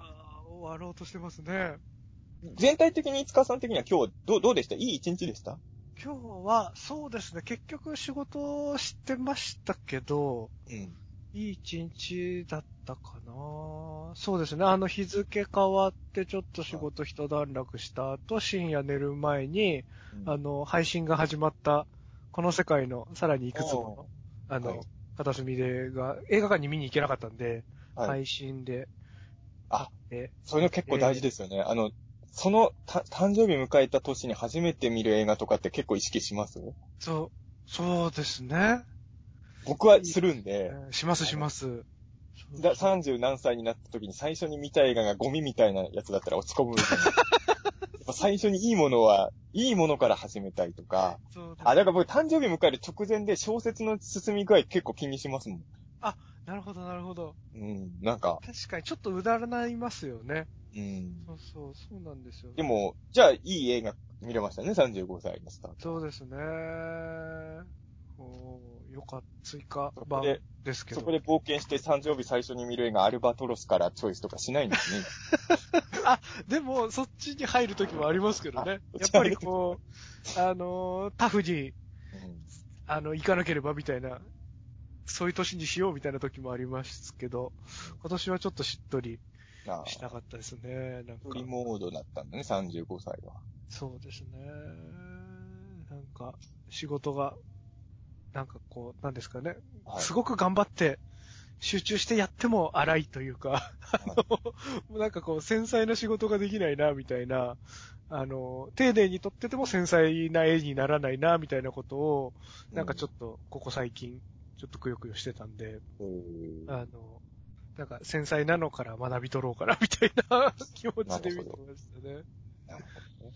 えーそうね。まあ、なんか最近僕本当、むまあ昔からそういうとこあったんですけど、誕生日とか元旦とかってもう、この、なんか平穏に過ごしたいんですよね。はいはいはいはい。なんか、なんか、まあさっき言った誕生日パー、まあ誕生日は、うん、まあパーティーがあるんなら行ってもいいですけど、なんか正月に派手に騒ぐ、なんか除夜の鐘聞きに行くとかやりたくないんですよね。はい僕ははいはい。あ、わかります。おとなしく過ごしてたい、大晦日とかは、本当に。確かに。そうでもね、今年は僕大晦日帰れない可能性あるじゃないですか、実家。ありますね、ありますね。帰れないなら、久々にオカルト紅白生放送でやってほしいって気持ちもあるんですよ、ね。ああ、それもいいですね。ただこうういう状況だから向こうは逆、できるわけないですけどね、多分ね。ん。うん。なんか、そうですよね。いや、なんか、まだ帰まだちょっと帰れないならなんかやりたいなそうですよね。なんかそこに生放送のフォーマットでどういう風に対策してやるかとかがこう固まってたらいいですよね。できる状況だったら。あの、僕はやっぱり、おそらく大晦日、じ中沢家には帰れないと思うんですけど、同じ茨城の牛久の飯塚家にいるっていうのはどうですか？じゃあ帰れなかったら。大晦日中沢家帰れない場合は中沢家じゃなくか飯塚家で大晦日を過ごして。かけ、全然ウェルカムですけど。で、元旦2日ぐらいまで正月5日家で過ごして東京にも。いいですね。うちの、うちの状況を、こう、生で体感してもらって。いや、ほんとね、僕は、正直全然楽観できないじゃないですか、大晦日しいかみたいな。そうですね。あの、ゴジラおせちが出るんですよ、今年。はい今年っていうかはい。来正月だから来年ですけど、なんかゴジラおせちいい結構いいかもと思ったんですよ。まあ確かに安くはないんですけど、はい。なんかその家族とか親戚の集まりでゴジラおせちを、あの、たけしが用意したって言ったら結構親戚に間でもまあ受けるじゃないですか。多分ね。たけしが用意したおせち。あ、やっぱこんなやつか、みたいな。まあそういうのだら、チラシになってますしね。悪くないかなと思ったんですけど、そもそも今年の正月帰れる可能性が読めないのにおせち中、だって東京のアアパートでおせち食食いたくないじゃないですか、一人で。余計悲しくなるかもしれないですよね。だから、今年結構み悩みどころですよね。正月もそうだし、ね、年末の企画とか、まあ今、ほんとみんな悩んでるでしょうけど、やるべきかやらないべきかをね。そう。ですよね。おせちとかもだから売れないんじゃないかな、今年は。あの、そのいろんな、全体的に売り上げは落ちますよね、おせち系はね。まあでもその、元々のおせちの、うんこう、使用用途というか、目的としては、あれですもんね、まあお正月でやるったり、うんあの、料理とか、うんこう、いろいろアクセクしないで済むように作りためるみたいなコンセプトですからね。なんか、原点に戻る可能性はあるかもしれない。あるかもしれないですけどね。そういう意味合い。今の時代って別におせちじゃなくても、作りためれるやついっぱいありますからね。そうですよね。これ言うと怒る人いるかもしれないですけど、昆布巻きとか全然うまくないじゃないですか。いや、僕、こど、本当にね、昆布巻きはね、おせちの中でもいらないなってずーっと、昆布は好きなんですよ、僕。はいはいはい昆布巻きはうまいと思ったことないんですよね。か海藻類が僕、嫌いではないですけど、ああんま好き好んあ、で食べない。本当ですか？あ、じゃあわかめご飯とかもダメなんだ、いっかさん。そうですね。そこまで大好きってわけではないんで、こう、同じ箱に入っちゃってますけどうん、確かに昆布巻きに、そうですね。僕は、あの、いっかさんと違って海藻大好きなんですけど、はいはいはい昆布巻きだけはダメですね。えー、え、味僕の中だと同じものになっちゃってるんですけど、昆布巻きの、なんかどこが、こう、他の海藻と違って、海藻って普通さっぱりしてるもんなのに、あれべったりしてるじゃないですか。あとりか、あれぎっとりですね。べったりっていうかぎっとり。、絡めてますよね。に、にし、うん似てるのか何かわかんないですけど。あれがもう、もう普通に昆布食べさせてってなる。あ、そうか。そうですね。いや、だから本当に今年は、まあ、誕生日もね、僕の誕生日もどう過ごすかわかんないですけど、まあ、誕生日は別に普通に家に一人でいてもいいんですけど、なんか正月とかどうなんだろうなとかはやっぱり思いますよね、本当にね。うん。なんかこう、現、まあ、イベントにせよ、そういう個人的なことにせよ、うんその、元気を出したり、頑張っていこうっていう応援の意味でそういうことをやるっていうふうに取ってもらえるときと、こんなご時世なのになんでそんなことやってんだって取ってもら、取られちゃうときがあるから、なんかあなんかの難しいですよね。今ツイッターでも飲み会のタイムラインに昔だったら、あの、金曜日とか飲み会のなんか飲んでる写真とかいっぱいタイムラインに流れてきたんですけど、それが全然流れてこなくなってて、これは本当に飲み会が行われてないのか、い。やってるけど、SNS に上げなくなってるかがはいはいわかんないっていうのがね、あって、僕はね、まあこれ、まあ人によると思うんだけど、ある程度はやんないといけないとは思うんですよ、正直。はいはいはい。もう、うーん、と思うんだけど、まあ、怖いですね、みんな。あ、でもね、ここ、あの、それはみんなコロナ怖いと思うんですけど、怖い理由はみんな言った方がいいですよ。うんうんうん。あの、この間僕の友達でもね、すごいコロナ怖いって言ってる人がいて、どう怖いのか具体的に聞いたら、まあそ、その人も僕と同じで茨城の人なんですけど、し地元は。はいあの、結局、その、コロナが出たってなると、周りが、まあ、うん特に田舎は結構厳しいじゃないですか。田舎で村八分が起きやすいですからね。うん吊るし上げからの村八分みたいな。結局そこが怖いからコロナ怖いって言ってたらしいんですけど、はいだったら、その理由で怖がってる人は間省略しちゃ絶対ダメでしょ。あの、あの、コロナ怖いだけ言ってると、コロナの人を村八分する人にむしろ薪を組んでるような状ことだから、はい行為としては。はいだから、その理由で怖がってるんなら、村八分が怖いや、あるよっていうのをちゃんと言わないとっていう。ね。理由なしで怖いって言うなよと思って、そうれは。ーん。だこ怖い派も怖くない派も、あの、ちゃんとどういうスタンスでどう生きているこう思うから怖いんです、怖くないんですは、なんか、あれですよね。開示しないと、なんか、それを悪用して、なんかしようとしてる人らにいいように使われちゃいますよね。そうそうそう。だからあの、んまあ、どういう立場の人もね、あの、どういう理由でこう思ってるか言わないと、そう、全然違う、むしろ自分と反対側の立場の人に理由、僕それ前から思ってるんですけど、ツイッターとかでも、はい。はい。あの、すごい腹立つ意見をリツイートして、その後にその意見のダメなところを指摘するツイートする人いるじゃないですか。はい。世の中にはリツイートの数が支持数だと思う人が結構な数いるじゃないですかい。ますね。だから自分が反対してるものをリツイートして文句言うっていうのはやめた方がいいって僕は結構前から思ってるし何度か言ってるんですけど、なかなかね、うん、単純化していけば数字、プラスの数字としてカウントしてもらえちゃうわけですもんね。だからそのツイートをキャプチャーして画像をツイートするとか、そういうことのがいいんじゃないかなと僕は、やっぱりリツイートの数って、まあいいねほどではないのかもしれないけど、リツイート数の多さってやっぱ評価されてると思うじゃないですか、世間的にはね。そうですね。だから、あんまりリツイートして反論っていうのは、むしろ向こうにパワー与えちゃう行為だから、何してんだろ曖昧だから悪いリツイートといいリツイートっていうわけそうそうそう。がないおかげで、まあうんだから炎上商法とかも助長させてる気がしますしね。目にさえ入れば勝ちだっていう感じがありますもんね。なんかそういう、む自分と違う立場、むしろ反対してるものにパワーを与える行為をするのはみんなやめた方がいいんじゃないかなっていうのはやっぱりいろいろ見てると思うんですけどね、なかなかねまあ。そこから結果として、その無意識で変な方に向かっちゃう人たちを増やしてる。あの、悪意がなく、あの、かなりまずいことに、あの、気持ちが向かっちゃう人とかを増やしてるのの原因とかにもなっちゃいますしね。そうですね。そういうのかとかね、なんか、み、いろいろやっぱ最近見てて、もやもやすることがね、やっぱ多いですからね、そこね。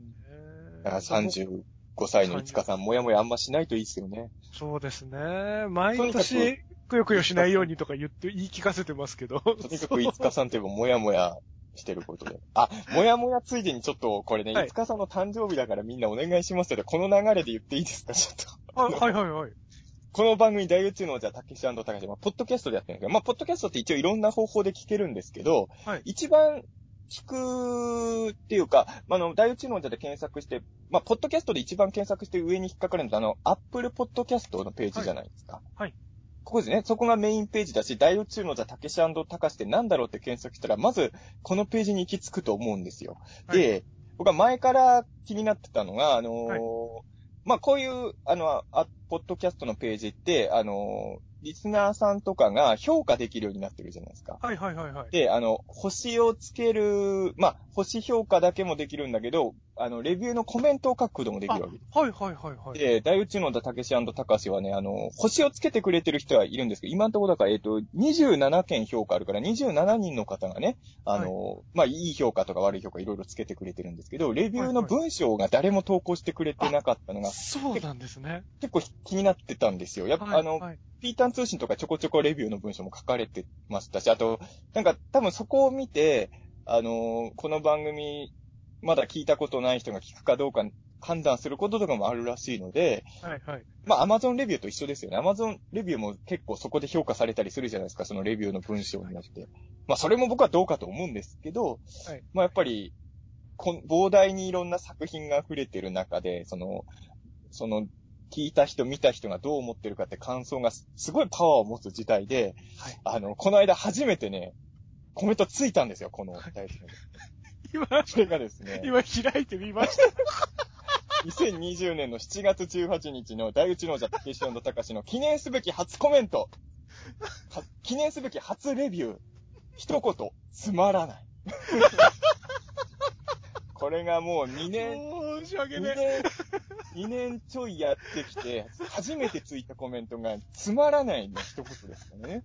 これもあの、レビューとして、題タイトル。がつまらないで、レビューの文章がつまらない。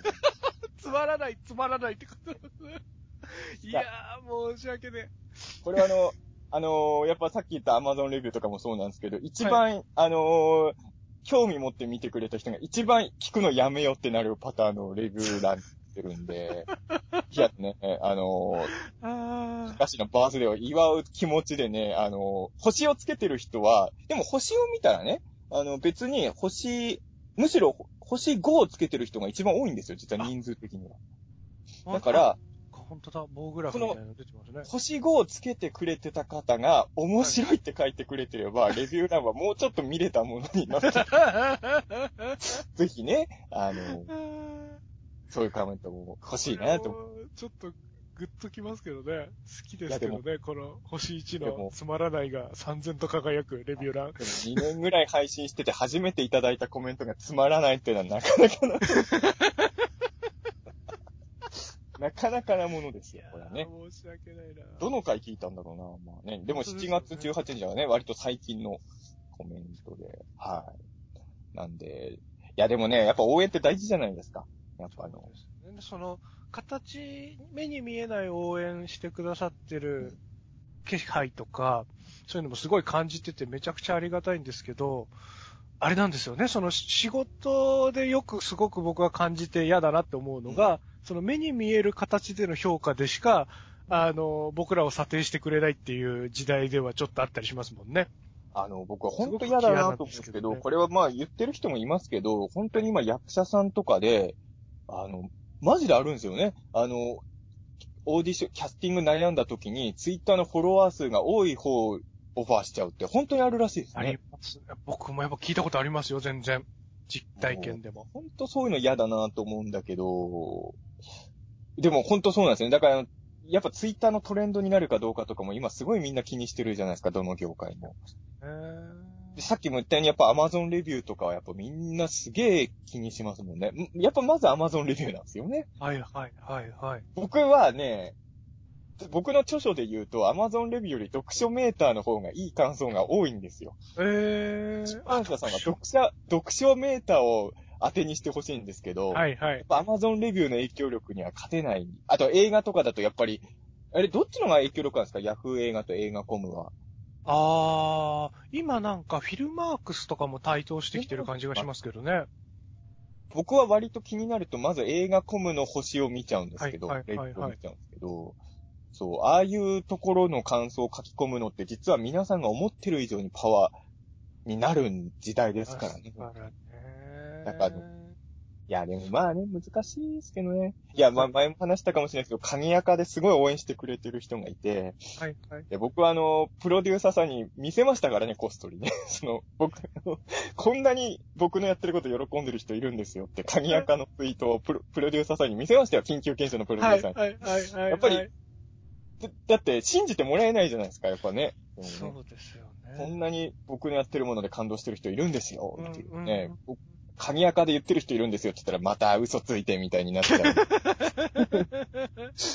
難しいですよね。じゃあ、僕ももちろん好きなものというか、ファンのものがあるわけじゃないですか。うんで、もちろんそのなんか作ったりしてなかった頃に楽しんでた頃、はいただ楽しむだけだった頃とかを思い返すと、明らかにファンレターを出したりとか、はいなんかその積極的に会いに行ったりとかしないで、心の中だけで、ああ、最高だって思ってるタイプのファンだったので、でも、アスカ先生に会いに行ったじゃないですか。あすか先生は、それは、あの、徒歩圏内だったからですよ。保県内だからか。そうそういや、なんかおこがましいかなとか思っちゃったりとか、まあ、わかるんですけど、なんかそうですね。いや、僕もだから、あの、難しいんですよね。ど、あの、変な話、特に僕とか飯塚さんは、まあ今ちょっと、他、ちょっと状況違うのは、お互い作品を発信する立場じゃないですか。はい。応援なのか、あの、なんて言うんだろう。便乗してるのかがわかんなくなるのが嫌だな、と思う。あー、確かに。なんか人気作品に便乗してるように思われるのも嫌だな、とかやっぱ考えちゃって、そこはね、ただ僕、まあオタクの人ってそういう人多いけど、やっぱ好きなもんが広まってほしいじゃないですか。僕は昔からそういう意味で言うと、もしかしたら飯塚さんとタイプ違うのかもしれないけど、僕はもう好きなものを布教することが生きがいなまま少年時代を送ってたから、そういう意味で言うと、もう好きなもののことは言いたくてしょうがないんですよね。はい。こんなにいいものがあるの、あるんですよ、皆さん、みたいなのは。そう。だからそこはなんか、そうだ。いや、だから中澤さんのそういう話聞いたりとか、あとはやっぱりそういうことをこう、中澤さんもおっしゃってましたけど、その好きだってことをちゃんとみんなに伝えてたおかげで、それ関係のお仕事が来たりとか、その、この人はこれが好きなんだなってことを知ってもらえたことによって、なんか、よりそこに近づくことができたみたいな話とかもやっぱ聞くと、あのなんかサボってるって思われるんじゃないかとか、俺、なんかそのでも、いつかさんあれじゃないですか。この間、ウルトラマングレートのことツイートしてたら、相川翔さんにリツイートされてたじゃないですか。嬉しいと思って。ねいやうーん、嬉しいですよね。ぱそう、だから大事だなと思ってう、んちょこちょこゲームとかおもちゃのこ関と言関係者。見てますからね。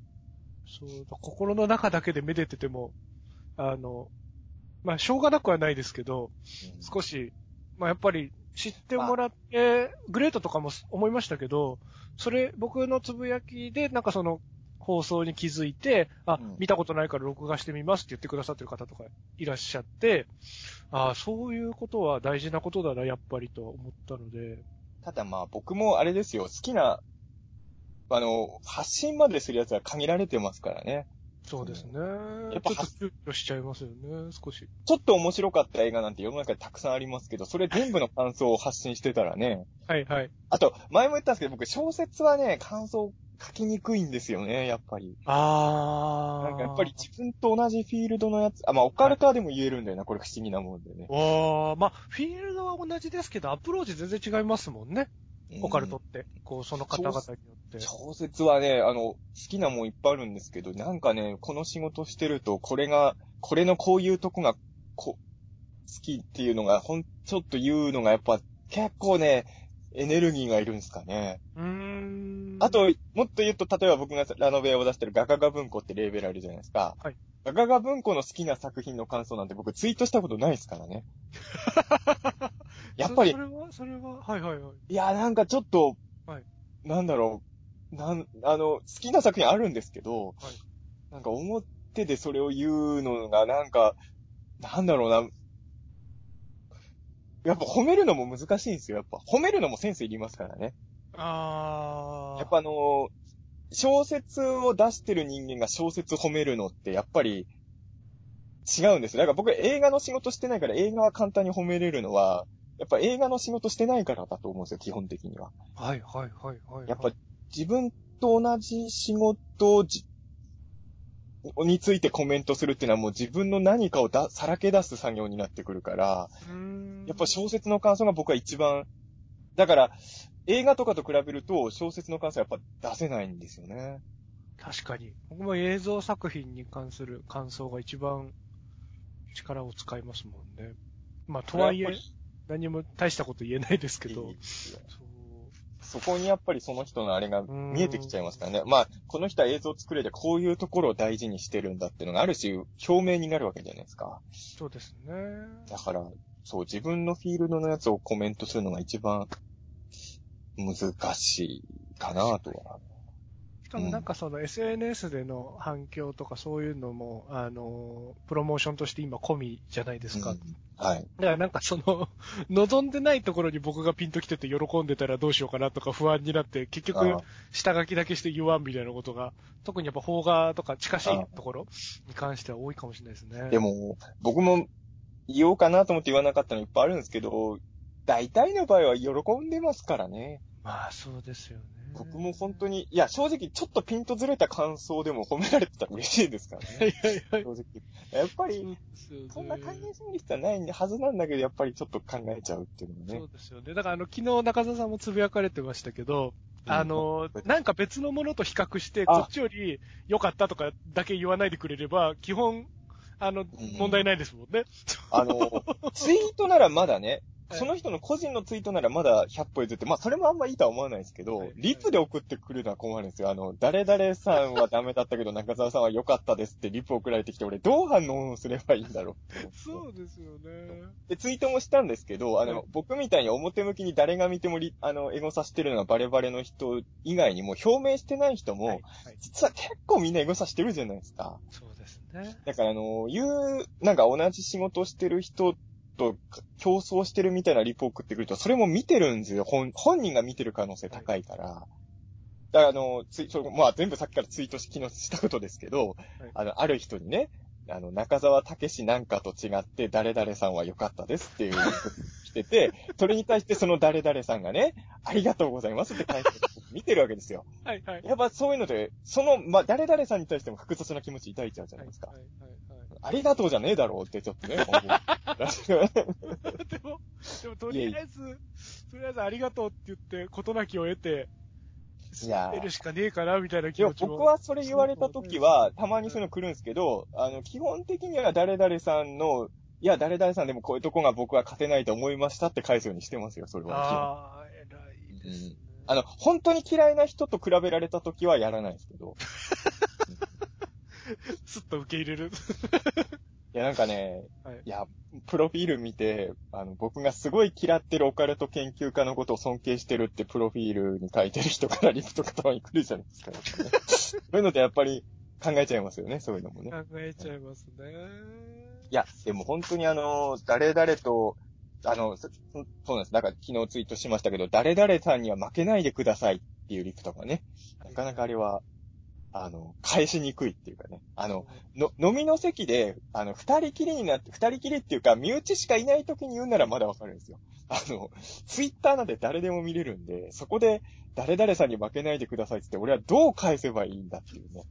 だその対、負けないでって言われてる対象の人も一緒に絡んでる状態だったりとか、なんかそういうのを言い合える関係の人とかだったらいいですけどね。そう。だから僕の周りで言うと、例えば、ホゼミさんには負けないでくださいねならまだ返せるんですよ。はい、はい、はい。ネタっぽくも返せるし。はいただ、あの、そんなにから、テレビで数回共演したことがあるだけの人とかで、それをやられると、なかなか厳しいものがありますよね。あと、あの、公言してる、絵傘してるってバレバレの人に関して言うと、この人の本名フルネームで出したら、あの人が見てるの、あなたも分かってるのによく送ってくるな、みたいなパターンもあるあの人、エゴさしてめっちゃうざい絡みしてくる人でしょみたいな。そういうのはちょっと、悪気ね。がないのはわかりますけど、そう、だから、なんか、まあ、僕、映画とかゲームとかの、あの、レビューとかみんな大好きなんですけど、あの、やっぱ、他の作品と比較して、他の作品を下げて、あの、レビューする対象の作品を上げる論調の人が、まあ、ことさらに多いんですよね、ここ。10年ぐらいですかねでも昔からいましたけどね、昔からいるんですかね、なんか。それは僕らで世代で言えば平成ガメラの平成ゴジラ落としの評価。ああ、確かに確かに。めちゃくちゃ。そしたら。うん。あ、もう、もちろんもう伝統、あ、でももっと言うとあれらしいですよ。初代ウルトラマンなんてマニアからしたらもう神のような扱いだと思ってるかもしれないですけど、最初は Q と比べて国評多かったですからね。へえ。だからやっぱり、前のと比べてとかはもう人はい間、まあ僕も全くやらないわけではないからね、あの、言い方は気をつけようと思うんですけど、そうだから、やっぱ分人間比較しちゃうんだろうな。そうだようん。な。なんか、分析したりとか、うん。なんかその、ロジックが読み取れたらいいんですけどね。ただなんかその、この作品がすごいっていうのの添え物として何かがいじめられてるのを見るのが本当に僕は心苦しくていつも。うんあんまひ、ね、ちゃんと引き合いに出す意味があるならいいですけど。まあね、意味がある。そうそう。なんか添え物として、あの、踏み台にされてる感じなのとかを見ると、すごい悲しい気持ちになるんですけど。やっぱ、えやっぱみんな本当は表向きに出してない人がエゴサとか検索しまくってくれ、例えば映画、邦画同士で比べたりすると、絶対その比べられてる映画のスタッフとくたちの関係者同士って絶対知り合いじゃないですか。そうですね。狭い世界ですからね。会うことも絶対あるわけじゃないですか。やっぱりそういうのってね、なんか、あんまり良くない気は僕は本当にですよね。するんですけど、でもやっぱり、まあ、何々と比べて良かったっていうのはもう人間のもう本質、もうやっぱそういう感覚なの。やっぱり人間って基本何かと比べてものを評価する生き物なんですかね。ああ。かな難しいですけどね、そこは。うん、まあでも、ことさら特にその踏み台にされるものが僕、変色だから好きだったりするので、なんか、たびたび悲しい気持ちになるんですよね。あ確かに。なんか、ただこれが素敵だだけで押し切ってくれよって、その、僕はあっち好きなんだからそれを落とさないでくれよってすごい悲しい気持ちに毎度なるんですけど。なんかよく言うのが、その、ただのホラー映画じゃないとか、ただの怪獣映画じゃないみたいな言葉に、まあはい結構マニアの人はか、ただの怪獣映画の何が悪いんだ、ただのホラー何が悪いんだっていうね。はいはいはい。その気持ちはすごい僕わかるんだけど、はいまあはい、それをただのって言ってる人の気持ちもわかるのは、やっぱり、まあ僕もそうですが、オタクの人って布教したい生き物だから、はい怪獣映画とかホラー映画とかバカにしてる人にも見せたいっていう気持ちが結果的に、多分ね、ただの怪獣映画じゃないって言ってる人は、ただの怪獣映画も本当は好きなくせに言ってるんですよね。まあそうじゃないパターンもあるだろうけど。だからそこがね、人間の複雑な、あれですよね。いや、だから、いや、僕も今日ね、あの、えっ、と、ミラーマンのアンドロザウルスの回を今日見てたんですけど、はいはいはいはい。ね、はいあのこ個人で見る分には面白いんですけど、はいあの、絶対人には勧めたくないなと思って、その、ひどい話だなと思って、本当に。なんか、やっぱり、なんていうのかな。まあだから、その、まあ、ただのヒーローもんじゃないとか言って持ち上げるっていうのはまあバカ。僕はだからあの、落としたくはないけど、ウルトラマンとか興味ない人もこの回は見てほしいとかやっぱ言うんですよ。やっぱり。うん。やっぱり、進めたいことは進めたいので、で、平成ガメラの時で言うと、平成ゴジラってヒットしてたじゃないですか。はい。だからやっぱり、ヒットしてるゆえに、怪獣映画ってああいうもんだって、僕はああいうものって言われてるあれは大好きでしたけど、あれに満足してなかった人にやっぱり届かせたいっていう気持ちが、まあ平成ゴジラを下げてガメラを持ち上げるっていう風になったっていう気持ちまではね、わかるはわかるんですよね、一応ね。。悔しいですけどね、平成ゴジラも大好きだった人間からしたら。うん。そこら辺はね。気持ちはわかる。るんですけどね。その、類推すれば気持ちはすごくわかるんですけど。だから言い方ですよね、本当に。僕比較してもいいと思うけど、まあ言い方がね、もうちょっと。そうなんですよね。言い方が無配慮すぎるなっていう。いや、でもそのうち来ますよ、いつかさんにもいっぱい、あの、宇治茶監督に負けないでくださいっていうリプが。もう勝ってる要素がまるでないですからね。あと、あと、背中を追いかけてる立場ですからね。そんなことはないですけど、いや、おたどちらも大活躍してますけど、なんとなく言われそうな二人じゃないですか。なんかね、確かに。業種的には。うん。そうですよね。やあんま僕が違いますけど、はい。僕がいつかさんに負けないでくださいって言われることなさそうじゃないですか。いつかさんも中澤さんに負けないでくださいって言われなさそうじゃないですか。確かに。ちょっとフィールドが違う感じがありますもんね。いつかさんがユーマ研究家とかになったら言われると思いますけど。そうですね。うん。そうですね。だから、ああいうのでも困るでしょ？いつかさんもうちちゃ監督に負けないでくださいとか言われたら。そうですね。どう返せばいいいかわかんないですよね、それね。そうですね。基本、まあ僕は自己評価が低いから全員に負けてると思ってるんで、そこは素直に、あの、追いつけるように頑張りますみたいなことですけどね。あそうそう、ぐらいしか、まあ、ま、か、任そうとも別に思ってないですしね。うじ、うじちゃ作品はダメだったけど、いつかさんの作品は良かったですってリップはどう返すんですか？そしたらもう、内田作家さんの作品も最高ですよって、楽しみ方を見つけてくださいっていう胸を送りますから、いや、ほんと、まあ、そう返すしかないですよ。僕もなんかそういう返しには、やっぱしますけどね。あの、たまに、だから本当僕の好きなやつ、本当に、あの、僕が、これは本当意味わかんないけど、僕が好きな芸人さんのことをツイートしたら、あれ、ツイートじゃなくて mixi 時代だったかなちょっともうだいぶ昔のことなんですけど、そしたら、その、そんな芸人より中澤くんのが面白いよ、みたいなの来て。いやいやいやいや。いやいや、俺この芸人さ、好きって言ってんだからさ、みたいなさ。悪意はないんでしょうけどね、もちろん。うなんかそういうのってね、どうなんだろうってやっぱ思いますよね。しちゃいます。それは。いや、じゃ、も、もっと言うと、この芸人さんの面白さがわかんない人に俺は支持されてるのかってちょっとやっぱ思っちゃうってもありますからね。それは。雑ですよね。そういう。まあ、ついてくれる人の好みなんかいろいろありますから、全然、それは自由だとは思うものの、なんか、ヒヤリとする瞬間はありますよね。なんか。あの、なるべくだから波風立てないように応援してほしいですよね。その、誰か、誰かと比べるっていうのは結局その比べられてる相手もエゴサ絶対、ほぼしてると僕は見てますから、ははい、はい。っきり言って表向きに活動してる人でエゴサしてない人の方が少ないと見てるんで、はい、はい、はい。だからあの、そうすると多分、あなたが出した名前の人とこの人の仲が微妙に悪くなる可能性もあると思ってくださいっていうのはちょっと言いたい。確かに。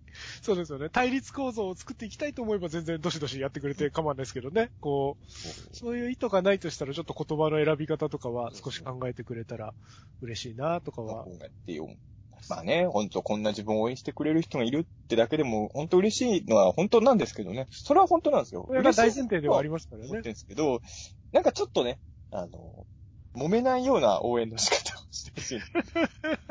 ちょっと。ね僕はまだそういう経験そんなにないし、まあでもずるいな、僕自分がずるくて良くないなって思うのは、そういう答えに窮した時、とりあえずいいねだけして済ましちゃう時があって、あでもいいねって同意じゃないですか。同意と取れるから、それで言うと、こう、そう、さっきの、あの、中澤さんの方が面白かったですって言われたことに対してありがとうございますって返すことと同じことをしてるのかなと、ああ。ちょっと反省しましたけどね、話聞いてて。でも難しいのは、僕あのーリップとは違うんですけど、誰々と比べて中澤武史の良かった的な感想は、リツイートとかしないんですけど、基本は。はい。でも、村上春樹のやつより良かったはリツイートするんですよ。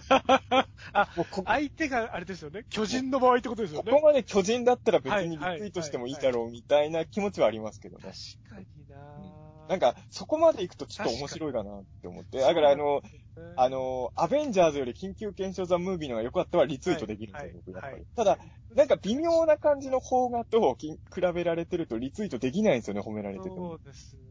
あの、やりすぎ都市伝説より緊急検証の方がいいとかいう感想とかも僕リツイートできないですね。結構。関係者でもしてる人いますけど、僕はできないかな、それは。それぞれ、こう、向かってる先が違う番組ですからね。うーん比。べるライン上にあるのかっていうのをそもそも思っちゃいますしね。ただ、紅白歌合戦より紅白オカルト合戦のが面白いはリツイートできるじゃないですか。はいはいそれやっぱ格が違うからできるんですよね。確かにな逆に言うと、リツイートしてないってことは僕の中では格が同じぐらいと思ってるから、お舐めてるっていうことなのかもしれない。その中澤さんの中の評価基準の映し鏡でもあるってことですもんね。うんそのするしないの。そうですね。それは、なんか、あまりにも差があったら、これはギャグかな、みたいな、うん。として受け入れられるところは。そのさじ加減難しいですよね。だから僕もマイケル・ベイ、一人マイケル・ベイとかマイケル・ベイを超えたって言われると、あの、素直に、どうもありがとうございますってなりますけど、はい。そうですよね。なんかこう、つぶらや特撮が失ったものを全く言われると、いやいやいやっていうあの。いや、失うというか、その、洗練させてってるものからこぼれたのを僕、こぼれたゴミくずを拾い漁ってるだけだから、はいあのちょっとな、違う、ありがたいですけど、いやいやいやっていう、つぶら特撮と対立するために反抗して今の僕のやり方やってるわけではないですからね、全然。いや、本当でもそうなんですよ。さっきのガメラの話で言うと、僕は全然そんなんないんですけど、平成ゴジラが悪く言われすぎたせいで、平成ガメラ好きじゃないっていう人ネット見ると本当結構いるじゃないですか。いるんですね。そういるんですよ。あれすごいもったいなくて、だって平成ガメラってすごいいい映画じゃないですか。はい、はい。それがなんかファンの変な持ち上げ方、未だにだから平成ガメラ嫌悪感持ってるファンっているんですよ。その、平成ゴジラが好きだったゆえに。だから、あの、ゴジラ落としてガメラを評価してた人は、そういう意味でやっぱ罪なことしたなと思うんですよね。逆に、その昭和の頃のゴジラを上げて、平成ゴジラを下げてたレビューとかで深く傷ついてきた世代ではありますしね、僕らも。我々はね。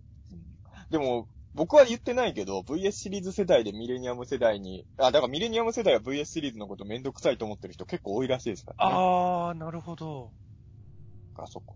まあ、難しい。ただ、とはいえね、何でも褒めるのがいいとも思わないじゃないですか。なんか僕も、い言い方だと思うんですよ。それは僕も、理想のゴジラ映画とちょっと違うやつはあるけど、うんその、違うと思うとこの、だって、言っちゃなんだけど、平成ガメラ、あの、平成ガメラを持ち上げるために平成ゴジラを落としてた人の文章って、結構過激だったじゃないですか。うん過激で、物言いはきつかったですよね。坂上忍より過激でしたからね。確かに。あの時代の宇宙船は。本当に暴論もたくさんありましたもんね宇宙船が過激だったからね。だから、あれはやっぱり、もうちょっと違う言い方があったんじゃないかっていうのはやっぱり正直思うけど、ただ、平成ガメラのが平成ゴジラよりいいっていうこと自体は僕全然ありだと思うんですよ。はい。はい。言い方ですよね。一つの人の感想とか論として、そういうのはいいことで、別に悪いことじゃないですけどね。うん。生き方ですよね。そういうね。そうだよなんか、結局、いつかさんのバースデー会なのになんか最終的にはこういう話になるんですよ、ね。30。な。35。35は僕あんまわかんないんですけど、はい。あの、多分ね、自分、当時自分でも言ったけど、僕36歳はすごい意識してたんですよ。はいはいはい。これあの、大宇宙で言ったことあるかどうかわかんないんですけど、はい。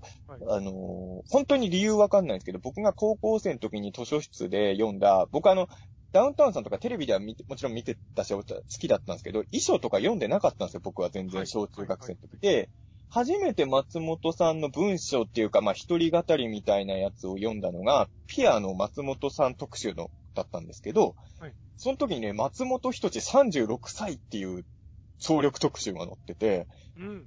36歳って何の区切りも良くないじゃないですか。なのに、でっかく36って書いてあって、36歳の松、松本がどうこうみたいで、なんか松本人志の、まあ、これまでを振り返るみたいな、なってて、なんか自分の中でなんか36歳の時にはこのくらい語れる人間になりたいみたいなのを、すごい、高校生の時に脳に刻み込んじゃったんで、36歳は僕すごい意識してたんですよね。結局僕の36歳何やったかもはや分かったもんじゃないですけど。だから、タクシードライバーと同じような感じですね。そうですね。それは、だから、そういう、でももうタクシードライバー、いつかさん過ぎちゃいましたもん過ね。ぎちゃいましたからね。うん、いやー、次、何に定めようかな。なんか目標はあった方が楽しいですからね。まあ、確かに僕もだから、水木先生の40過ぎって、具体的にあんま、あの、悪魔くんのテレビかけ、あ、テレビくんか。テレビくんの賞を取った年の水木先生の年を次の目標にすればいいのかなうーん。難しいですよね、その辺はね。いや、でも、いや、でも僕から見たら、いつかさんとかはもう本当活躍してますけどね。はいまたイチャイチャになっちゃいますけど、中澤さん、もうめちゃくちゃ活躍してるいや、と思ってもう全然、ますからね、僕。僕はもう微微妙限りもう微妙な二人でやってるから、初レビューつまらないですから。つまら初ないのレビューつまらないいの二人組ですからね、我々。だから難しいなと思うのは確かに30、や、正直言うと僕といつかさんがやってることそんな変わらないじゃないですか。あーえ、やってるだから、やってる、表現してることが多分。はいはいはいはいはいはい。だから7、8年前にこれやってたらすげえって言われてるけど、だんだんまだやってんのかってなりそうな恐怖はありますよね。確かに。うん。そうですよね。やっぱりだからその、め、明確に、はい。明確に進化したって部分を見せたいですよね。確かにな、うん。そうですよね。こう、でもちょっと僕思ってるのが、はいあの、20代の頃とかって、とにかくこう、前進して進歩を続けなきゃって思ってましたけど、はいまあその進歩の方向を誤ると、全然こう、誰も望んでないというか、誰、楽しませようと思ってる人に楽しんでもらえないことになるじゃないですか。はい。なんか、そこで焦って見誤るのであれば、あのこれだと思ってることをコツコツ続けることも悪くないのかなって思っていて、まあ30代ってある程度落ち着く。まあ人によるかもしれないですけど、20代、30代ぐらいが攻めの、まあまあまあ、どっかでは一回落ち着くわけじゃないですか。っていう人が多いわけじゃないですか。だからまあそれは全然悪いこととは思わないんですけど。あの多分30代、40代が、うんそ、の、まだやってんのかの落ち目だと思うんですけど、うんなんとか健康に50代、60代になって同じことやってたら、あの、おなんかもう一回いい見方になるんじゃないのかなっていう気がちょっと、まあね。その、よくぞ自分を貫いたみたいなことになるんじゃないのかなって、最近すごい、その、評価基準みたいなことに対して疑いを持ってるんですけどね。そうそう。なんか、そうまあまあね、そうですね。僕の10年間だけでも全然違いますからね。うん同じ人でも全然言ってることこの人10年前と違うな、みたいな人もいますし、うん。なんか、もともとその悪ふざけ、こんなん映画じゃない悪ふざけだって言ってた人が、なんかこう、いつか君は好きなこと続けられてて、立派だよね、みたく言ってくれたりとか、うん。あったりとか、続じゃあ10けていなんやねんと思うんですけど、いや、続けていくことが評価だから、続ける、始めた当初は、なんとも思ってなかったんですね。いうことですよね。だから、なんですかね、無理に変えないことも大事かなとか思ったりもしつつ、でもなんか、これでいいやって思っちゃうともう進歩は止まるから、なんか難しいとこですけどね、こう、どこを積み重ねてコツコツ変えずにやっていくのかを精査したいなとか最近は思ってますけどね。まあ、いつかさんの自己評価が低いっていうのもそうだと思うんですけど、理想が自分の中にあるわけじゃないですか。はいはいはい。なんかまあ、自分も今理想のことができてるわけではないので、まあ、やっぱ現状維持だと困るっていうのはやっぱありますよね。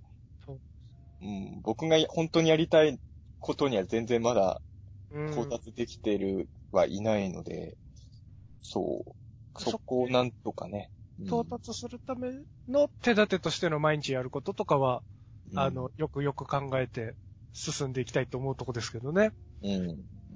あいや、でも怖いですよ。やっぱよく言うじゃないですか。40代になると体力一気に落ちるとか。はい。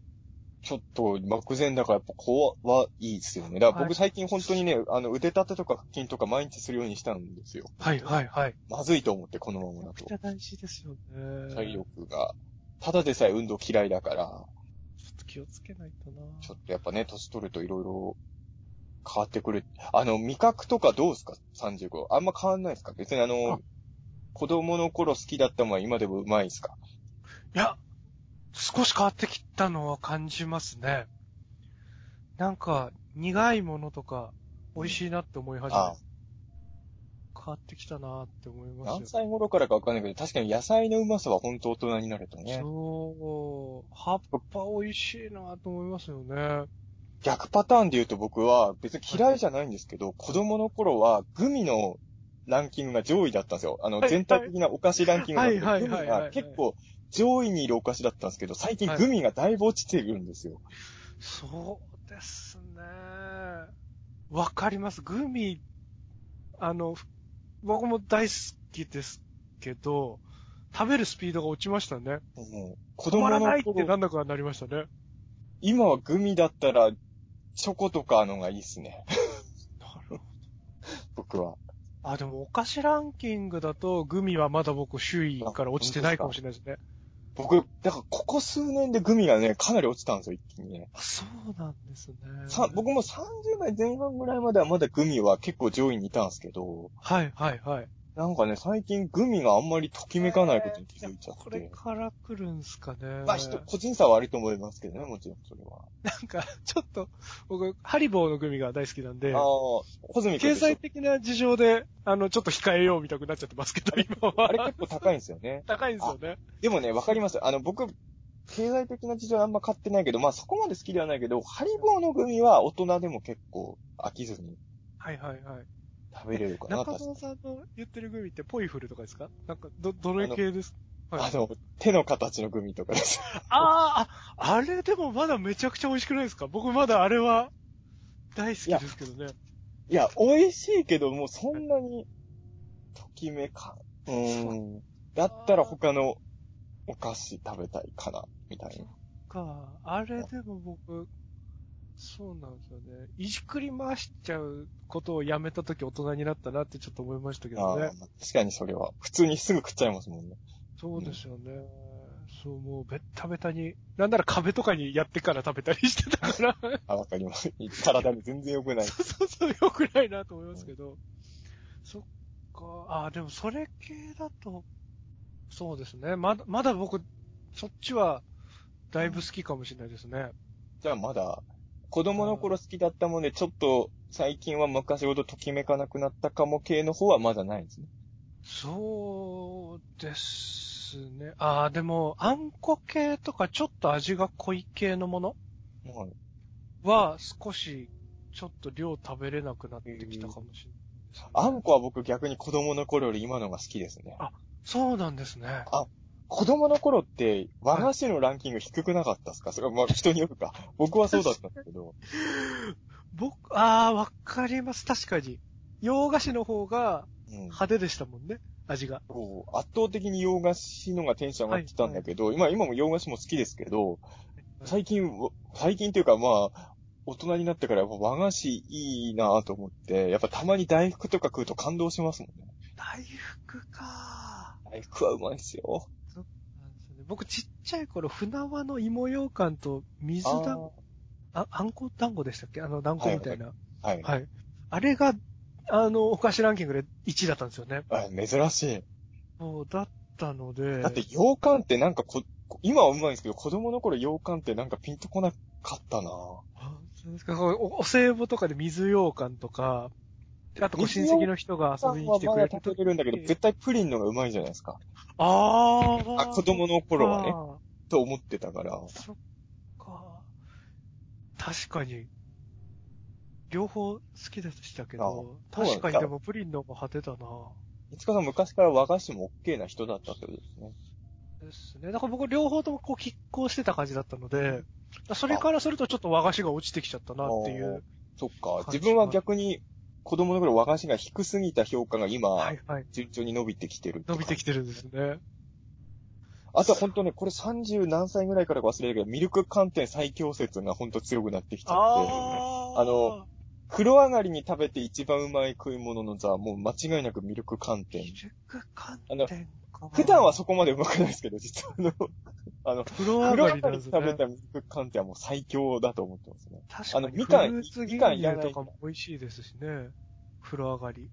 あれはうまいな。へえ、ちょっと実践してみよ茨城のどこでも売ってるわけじゃないかもしれないけど、茨城のスーパー行くと、なんか無駄にでかいミルク缶って売ってません？なんかあそんなに高くないのに。なんか。東京だと売ってないんですよね。えそうなんですよ。ちょっと探してみます。筑西しか売ってないのかな？なんか僕実家帰るといつもそれ買ってたんですよ。筑西市の、はいえっと、スーパーの名前がもうわかんないな。あれ、どこなんだろう。筑西市のエコスかなんかで売ってる、え。199円のミルク寒天が風呂上がりに食うと一番うまいですね。ミルク寒天。ええ、ちょっとし食べてみます。僕、ミルク寒天って食べたことないあ、本当ですか？かも、ちゃんと。あの、絶対風呂上がりに食べてくださいね。普段食うと大したことないんで。したことない。いや、うまいですけど、へーそこまで言うほどのものって感じは多分出てこないと思うんで。そっか。牛乳プリンとかとまた違うんですよね。牛乳プリンとは全然違います、ね。全然違うんです牛乳プリンも僕、でも牛乳プリンも僕大好きなんですよ。だからそれ系に弱いは弱いんですよね。はいはいはい。牛乳プリン、杏仁豆腐、ミルク寒天みたいな、なんかその、全部多分、ミルクボーイさんが言うところの親戚関係みたいなやつだと思う。どれもうまい。いんだけど、ミルク寒天が一番ですね。えー、え、ちょっと食べてみます。ぜひぜひ。えーあの、大きめのやつにしてください、大きめの。はいはいで、みかんとか余計なものがごちゃごちゃあんま入ってなくて、あの、寒天分のボリュームが多いやつのやついいですね。それは、潔くていいですね。の方が美味しいと思います。はいはいはいはい。え、逆に、あの、しょっぱのもの？甘じゃなくて、しょっはい。ぱいので、はい。あの、脂っこいのが苦手になってくるとかっていう話もこう、あ聞くじゃないですか。その人たちはどうですか？僕は今のところは一応大丈夫ですけど、周りは確かに昔ほどもう肉食えないとかいう人増えてきてますし、あとうんこれはもう年のせいじゃないのかもしれないけど、3、4年前にですね、夜中の4時に、あの、大量のオニオンリングを食べてたら、はい翌日吐いたんですよね。うわぁ。あの、オニオンリングじゃないな。あの、なんかハンバーグの上に大量のオニオンリングが乗って、もう、そのケチャップとかマヨネーズがドバッとかかってるような、なんかもう本当バカの食い、かバカの考えた食い物みたいのを 夜中の4時に夢中になって食ってたら、はいまあ、はいその前にも十分食ってたんですよ、すでに。はいはい。それは吐きましたけどね。そっかでも、多分別に今でも僕は普通に食おうと思えば全然肉も唐揚げも。ただ、これは油が苦手とかじゃないんですけど、子供の頃ほどポテトチップスが無敵の美味しさではなくなってるのも、は感じる。はいはいはい。あの確かに。子供の頃は飯よりポテチのがうまいと思ってた。はい。思って今はましたね。ご飯のがうまいですからね。そうですね。僕も一袋何日かかけてうん食べてるようになりましたね。こう気がついたら無になってるっていうのはなくなったかもしれないですね。でも、いや、僕はでも食おうと思えば全然一袋いあ食います、今。かこの間もあの、何でしたっけ？あの、はいプリングレスじゃなくて、なんかあの、あの、蓋閉めれるポテチあるじゃないですか。ああ、チップスターとかですかね。あ、チップスター的なやつで、はいなん分けて食べようかと思ったら結局一気に全部食べちゃってました。えやっぱ食べ出すとやっぱ止まらないは止まらないんですけー、ど。はい、はい、はい。うんでも昔ほどポテチがなん最強って感じはなくなってはいるかな。片揚げポテトはまだ一気に食べちゃいますけどね。ああ、僕でも片揚げじゃない方のが好きかそうなんですね。な。うん。この前なんか知り合いの人に勧められた牛タン味みたいなのがあって、片揚げポテトの。あ、それは食べてないから。ね一瞬で食べちゃったな。そっかまあ、今のところはだから、油っこいもん全然いけますね。はいはい。食べれます。あの、な、あの、何でしたっけ？えっ、と、ラーメン二郎じゃなくて、ラーメン二郎は僕行ったことないんですけど、はいはい。えっ、と、何でしたっけ？あの、こってり系のラーメンの店。あ、天下一品、あ、天下一品とかめちゃくちゃ大好きですし、今も。そう、だから僕も天下一品とかこってり系、家系のラーメンとか好きなんですけど、なんか食べれなくなっちゃう日が来たり、どうですか？ら怖いなと思って、ま、まだ来てないんですよ。なんか、それに怯えてる、怯えてるっていうか。あ、まあ、それはわかりますよ。僕もだから、やっぱり、今はまだ感じないけど、周り見てたらだんだん、もう肉があんま食べれなくなる時が来るわけじゃないですか、焼肉屋とかそうそう。それを考えるとちょっと切ない。切ないですよね。まあ、まあそのためにも筋トレとか、こう、代謝を高めといて、なるべく食べれるようにしといた方がいいのかなとか思いますけどね。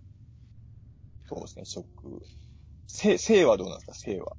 性は、性は、でも、あの、なんか波があるじゃないですか。もう普段そんなにこう大丈夫な方ではあるんですけど、あの、なんですかね、事故で、自分のそういうので、処すことで、うん。あの、そっちを極めていこうみたいな、モチベーションが強い方なので、はいなんかこう、でも、そんな中でもこう人肌が恋しくなる時とかってこう、うん。波があるじゃないですか。はい。その波の来る、あの、寄せては返すの感覚がすごく広がってってるのは感じますね。やっぱそうですよね。はい。しとると。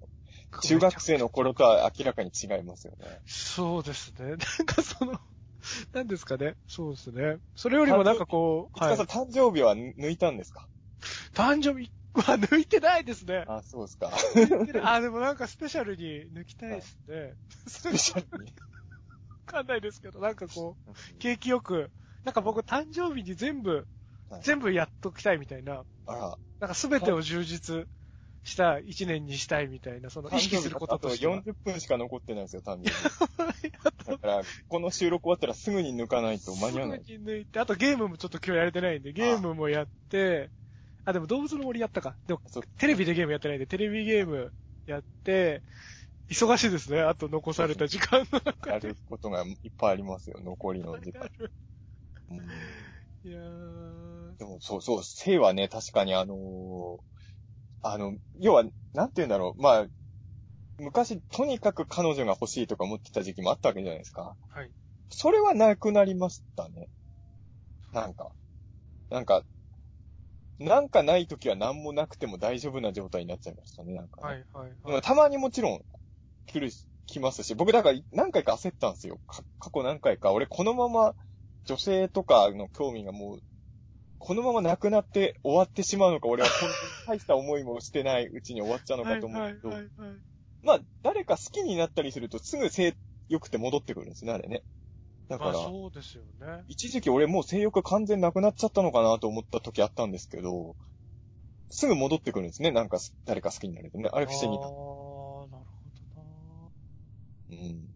な。なんか多分、僕、好きとかそういう心のつながりと体のつながりに関して、何か多分深いコンプレックスや何かが、断絶があって、はい。なんか、あの、比例していかないんですよね、僕。へえあ、じゃあ別に誰か好きな人ができたから性的なも思いも強まるってのはないんですね。なんか強まってるはずなんですけど、強まっちゃいけないって思ってる。強まっちゃいけないとなんかセーブする、なんかが働いてたりとかして、なんかすごいこうガタガタになるんですよね、精神が。ああ、そうなんですね。そうそう、なんか、わかちょっとまだ紐解けてなくてわかんないんですけど、理由とかが。うん。まあでも、やっぱりなんかこう、色めき立ちはしますよね。好きになったりすると。うん。そうですね。だから、やっぱコロナのせいで、基本的に人と会わなくなるじゃないですか。はい、はい。そうすると性欲って落ちてくんだなと思いました。確かに。誰か、まあ、変、変な話でコロナになる前に、ちょ、ちょこちょこ会う機会ができそうな、できた人とかもいたりもしたんですけど、はい、はい。まあ、ああいうことになっちゃったらもう全然会わなくなるじゃないですか。ああ。ね、そういう風になると、やっぱりいろんなものが消えてくんだな、自分の中から、みたいなのはちょっと。ただね、あんまり良くないんですよ、これ本当にあの、いやもう、年取ってるんだから別に、そんな恋愛とか性的なものへの興味なんてなくなったっていいっていう考え方もあるんですけど、はい、はい。別にどうせモテないんだし、その持ってるだけ性欲とか持ってるだけた辛いっていう話もあるんですけど、はい、はい。説もありますよね。ただやっぱりこういう仕事してる人間って、あの、どうしても恋愛とかのことを書かなきゃいけない時あるじゃないですか。うん。特に、まあ他の国は知らないけど、今の日本って基本そういう要素入れたい国じゃない。要望として入れようっていうのはよく。うん。あの、僕は本当まあ恋愛だけじゃないですけど、ライトノベル書くのが大大変だなと思うのは、やっぱ高校生の気持ちを、おはい。いつまで持ててる、今も持ってるかどうかわかんない。キモイマン書いてる時自分が本当に高校生の気持ちでを少しでも持ってたかどうかわかんないんですけど、はい、はい。やっぱ自分と同い年のキャラクターを出せるわけじゃないんじゃないですか、別に。そうですね。それは仕事だから全て自分のね、あ思うような設定にできるわけじゃないので、はい。そういう時にわ、実際の自分、しかも30、ドラマとかもそうですけど、ラノベとかに限らず、実は、まあ最近ちょっと状況変わってる気がするんですけど、僕らがもう10年前ぐらいってドラマの主役も大体20代だったじゃないですか。はい、はい、はい、はい。最近ちょっとね、おじさんが主役のドラマ増えてきてる出てきましなと思う。たけどね。だから、もしかしたら今後ちょっと変わってくるのかもしれないですけど、基本的には、あの、ほ小説にしろ、ドラマにしろ、映画にしろ、自分より若い人を書かなきゃいけないって機会のが多いから、うん。でもじゃあ、っていうね、なんか自分が果たして20代とか10代の人の感覚で、どんだけ物事考えれるんだろうっていうのは結構悩みではあるんですよね。うんですなんか、へ変な話、本当になんか自分の性欲が落ちてる時とかは、ちょっと自分の仕事のことの危機感はやっぱ感じますね。なんか、やば、俺全然お女性のこととかどうでもよくなってるぞ、これ やばいぞ、って思って。そうなると、彼の美学しかこう、スパッと書けなくなっちゃいますもんね。ゴッドマンみたいな小説しか書けなくなっちゃう。みたいな小説。読んでみたいんですけど、潔い。まあ、でも本当にね、そう、でも今のところは大丈夫なんですけど、はい年取ることの怖さってそれはありますよね。やっぱり、まあどうもね、いろんな人と話してると、そこまで自分は強くあるんですけど、そこまでどめ、ど、とてつもなく強いわけではどうもなさそうだぞってなった時に、はい、はい。ちょっと焦りは、なんか、だって結構遊びまくってた人だって落ちてくっていうじゃないですか。そうですよね本当。に、そういうものに何の関心もなくなった時に自分仕事ちゃんとやれんのかなっていう。うんその時は本当オカルト一直線みたいになっちゃうのかな。オカルトはそういう意味では必要ないわけですよ。はい、はい、はい確かに確かに。女性の興味とかそういうものをそこに書く必要ないから。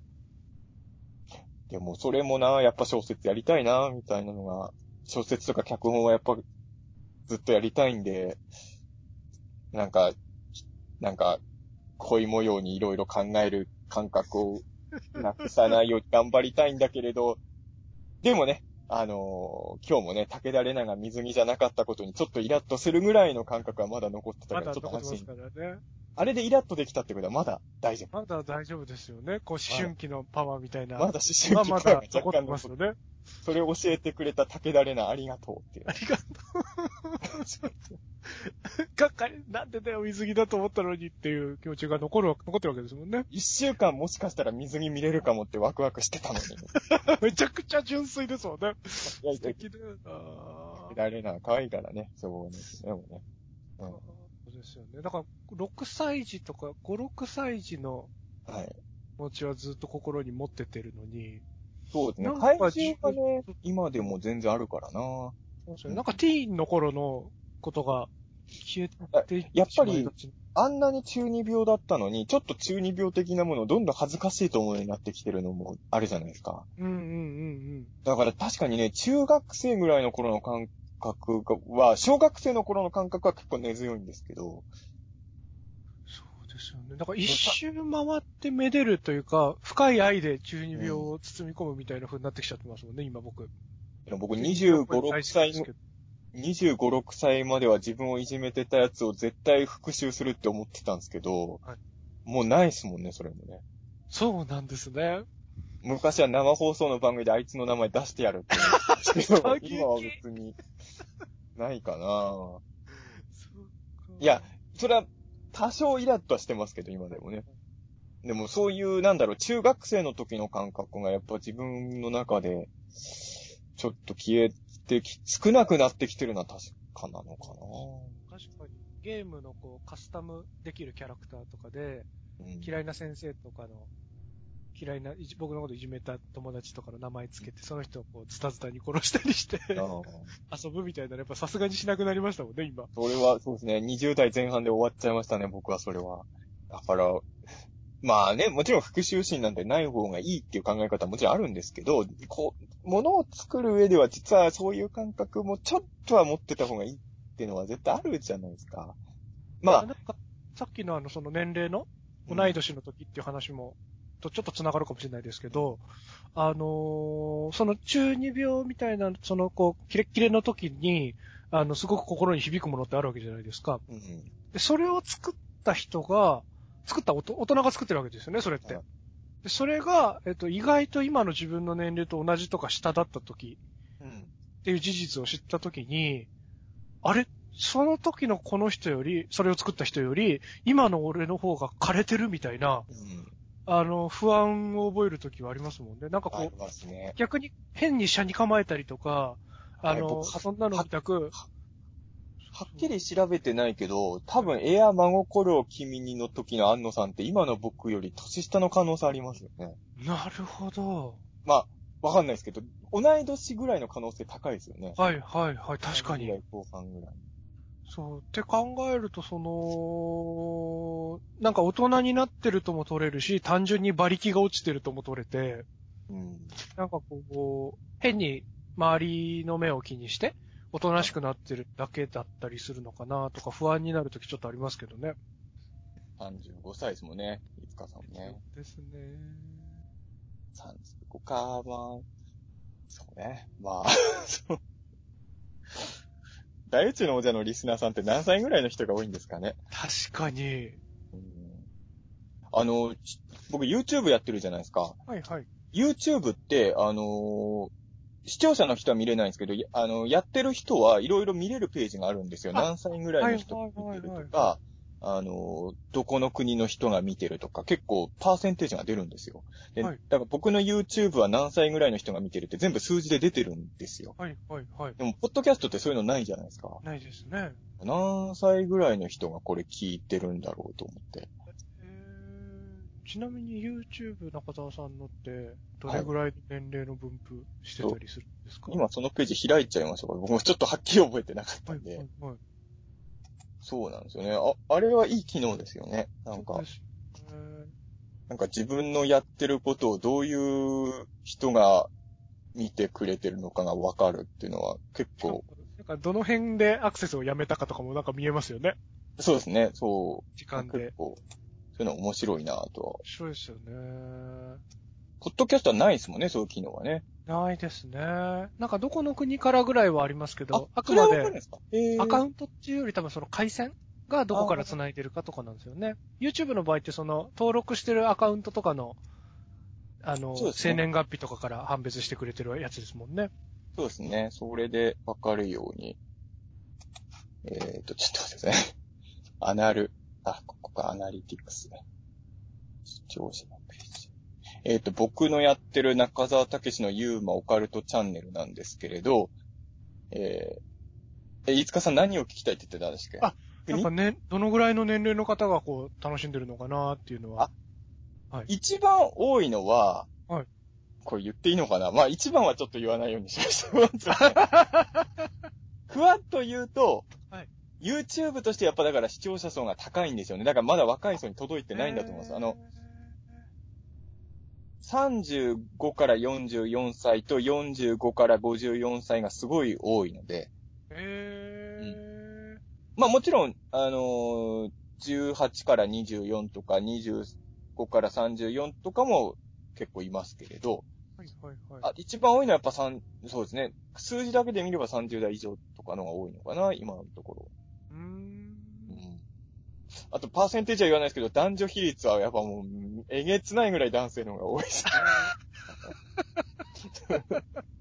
本当おと、男性人気で支えられてる中澤 YouTube チャンネルですね。うん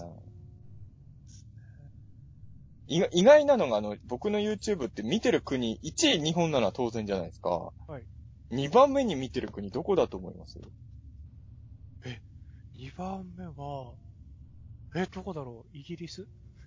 ああ、でもいきなりなんでそんなマニアックな国を選んだんですか？なんか、あの、ネスコに、ああ、そういうことか。行った時に知ってる人が増えたかなとか。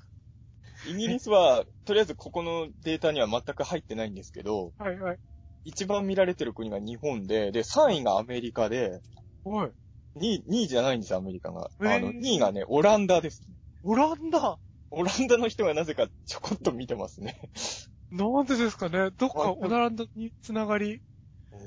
どうなの全然理由がわかんないですね。オランダから見てる人が日本の次に。まあ、日本が圧倒的に多いですけど、面白いなぁこういうのをね、あの、そう、なんか YouTube のこのページとか僕も結構見ちゃうのではい、大宇宙の王者も何歳ぐらいの方、あと男女比率もね、あの、全然わかんないじゃないですか、その辺もね。そうですね。あの、ツイッターとかで多めに感想ツツイートされてる方とかは僕らも認識してますけど、もちろんそういう人たち以外にもね、いるわけじゃないですか。そうですね。その人たちがどういう人たちなのかは、やっぱり、ちょっと興味はね、ありますよね。なんとなく YouTube もそうなんですけど、僕らって、自分らより下の世代の人が聞いたことも想定して説明すること多いじゃないですか。はい。でも下の人全く聞いてなかったら無駄な作業です。確かに。むしろ上の人しか聞いてないこととかもある可能性もあるし。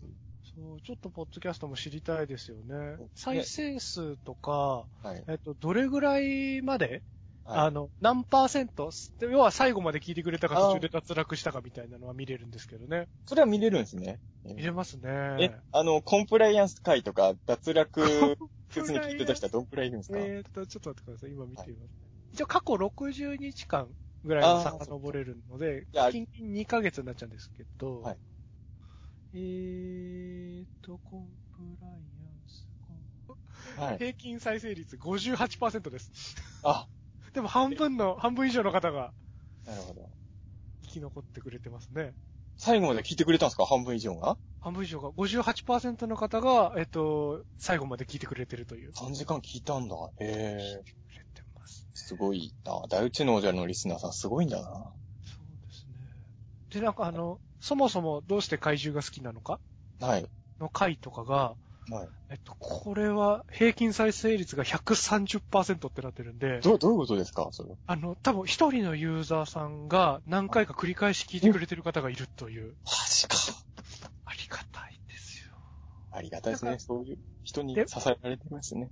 デバイス数みたいな、その、どういうパソコンなのか、スマホなのか、その、はいデバイス数で管理してるっぽいんですよね。アップルのポッドキャストって。なるほど。だから、同一デバイスから複数聞いてると、パーセントが、あの、限界突破するというか、100%超える。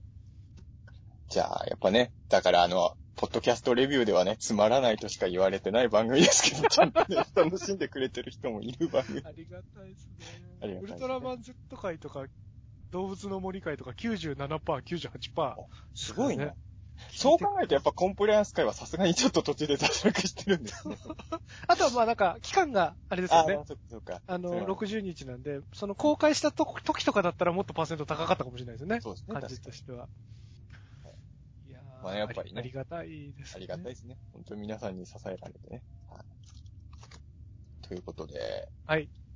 いつかバースデー、もう、もはや何のテーマの回かわかんなくなわかんないですけどね。ねいや、でも久しぶりにゆっくりいろいろ話せたから、楽しかったですけどね。そうですね。ちょっとまだ詳しいこと言えないですけど、この間ゆっくりじゃなくね、ちょっと喋れたんですよね。あれ。そうですね。そうですね。ちゃんと対面できたんですよね。対ね。面できて、以上はちょっと言えないですけど、そうですちょっとねね。あることがあって、ちょっとまだ言えないですけど、すごいですよ見れるどこからも怒られない形で対面が実現できて嬉しかったですよね。そうですね。あれはちょっと嬉しかったですね。まさかこういう形でいつかさんと会えるとは思わなかった。ちょっとそれももあれですよね。さらに、早く話したい、なんか出来事とかもありましたしね。ああ、そうですね。おー。楽しかっいろんなことがありましたね、あの時も。た。そうですね。あれが僕があった最後の34歳のいつかさんだった。そうですね。次会う時はいつかさん35になって。事故にもなってますね。35の間に会えるといいですね、本当にね。そうですね。なんかね、本当に結構今までちょこちょこ会ってた人ともね、会えない状況になってる、このご時世ですからね。ねあと、ちょっと安心したのは、結構長く喋ってるけど、そんなにパソコンから音が出ずに済みましたね。そうですね。僕が聞いてる限り一回も、あの、タタタタは聞こえなかったですね。あのー、じゃあ、いつかさんの35歳の最後の作業でそれをやらせるのは申し訳ないんですけど、この収録終わったら、ピータン通信の古畑グルメ会かガルパン会を聞いてください。聞いてます、本聞いてます。当にひどいですから。もう、ルーターの音、ファンか、ファンの音がはい、こんなに鳴ってる中で収録しやがったのか、みたいなね。本当にもうすごいことだ聞いてます、聞いてます。大宇宙撮ってる時は静かなんだな、意外とこのパソコン。大宇宙推しなのかな、このパソコン。推しなのか、あれですよね。ホズミさんとやってる時ちょっとリラックスするのか、ああ。気抜き、ゆさら、さらけ出すのかですよね、こう自分を。そうですねあれですよね、12時、はい0時からあ打ち合わせなんですよね。すいません、そそんな、まだまだ話したいことあるんですけど、これあんまり。りね、あの、いい面じゃないのかもしれないけど、あの、今仕事の打ち合わせがズームとかでできるようになったじゃないですか。はい。結構これ、あの、この間僕の友達の放送作家さんとかも言ってたんですけど、今はいはい本当に、今までは終電とかそういうのがあったんですけど、打ち合わせが0時過ぎからっていうのが今結構いろんな業界で起き始めてるようで、ちょっと僕も、あの、20分後にはちょっと打ち合わせをズームでしなきゃいけないという状況で、そろそろ締めにかからないといけない。そうですね。ありがとういや、で、も、いつかさんの35歳の誕生日一緒に過ごせたというか、まあ、はい過ごせたって言っていいですよね。別に過ごせたってね。はい。顔合わせてだけが過ごせたじゃないですからね。よよかったですよ、さあの、35歳、いつかさんすごいきっと活躍すると思うんで、なんかその、いつかさんの35歳を振り返った時にこの音源が出てくるっていうのはね、そうですね。多分いつかさん35歳の間に、ね、あの、このコロナで大変なのにハリウッドに渡って、普通行くだけでも大変なハリウッドに渡ってね、あの、ちょっとポスト北村隆平みたいになって、みたいなね、多分そうですね35歳風。を切って帰ってきたいですね。どうだっつっうん 世界やぞっつって。うん、そう。それをちょっと、いや、なんか、あの、プレ、プレデターズの次を、いつかさんが取ってくるんですよね、35歳でね。あねいいなぁ。ザ・プレッターの続編ですね。あの、よく、よくわかんない鎧着て、なんかやってるの。よくわかんないって言わないでくださいよ。めっちゃかよくわ。かんない鎧じゃないですか、あれどう見ても。プレデターからの贈り物じゃないですか。もうあんなん出しちゃったらね、いや、いいんですけど、別にね。したらもう、あれですよね。プレデターの鎧着てる人とエイリアンの鎧着てる人同士で戦わして。もうそういう方向に行くのかな。いや、だから、おもちゃでありましたもんね。あの、エイリアンクイーンかなんかのあーそうだった鎧着てるおじさんいましたもんね。そうか、もうその世界観で今やろうとしてるのか、今やなは。いや、でも本当に35歳。まあ、ハリウッドはね、ともかく、ハリウッドともかく。そうか。現実的な、現実的な話はほら、宇治茶監督もね、東映漫画祭りで監督とかもしてますから。はい。監督ではないのか、あれは。まあ、スタッフですけどね。まあ、やってますから。ね、オープニング。だか、ら、エンディング。はい。多分、復活した東方チャンピオン祭りでね、いつかさんがきっと35歳にね。なんかすごいことを成し遂げる。やりたいなぁと。なんか、東方チャンンピオン祭り版で40分ぐらいに編集されたシン・ゴジラの同時上映にいつかさんがなんかね、やってる。いいなぁ。10分ぐらい、なんか、お茶を濁すやつやりたいですね。そうそうそななんか頑張れいわロボコンがすごい作品になってるらしいですね。なんか話題ですよね。すごい、すごいですよね。なんかやばいものを見たっていう感想が溢れてて、ちょっとこれは、うん、まあ、気になりますけどね。気になりますね。僕らやっぱ不思議コメディとかで育ってるからね。はい。そうですよね。あの遺伝子入ってうる、ん、受けてますからね。意外としっくりくるかもしれないし。今の、東映 YouTube が頑張れいわロボコンの宣伝であの、えっ、と、中華料理擬人化セレクションやってるんですよ。その、中華料理の擬人化をセレクションできるぐらい作品数があることに一番衝撃を受けますよね、東映特撮作品がね。確かに。うん、すごいなと思いますよく考えたら、紐で釣った食べ物喋ってるの、ちっちゃい頃の記憶にありますもんね。いや、僕やっぱりね、あの、うん高校生の時キラートマトに激ハマりしたんですけど、はいはいはいなんであんなハマったんだろうと思うんですけど、多分、幼少期にそれを見てたからですよね。そうですよ僕、異常にキラートマトハマったんですよ、高校生。はいはいはいはい。多分やっぱり、その不思議コメディシリーズが住み、やっぱ染みついてたから、うーん。懐かしか、原風景だったのかもしれない。食べ物が糸で釣られて動いてるやつって。そうですよね。ちょっと、す、すり込まれてたのかもしれない。そうだよ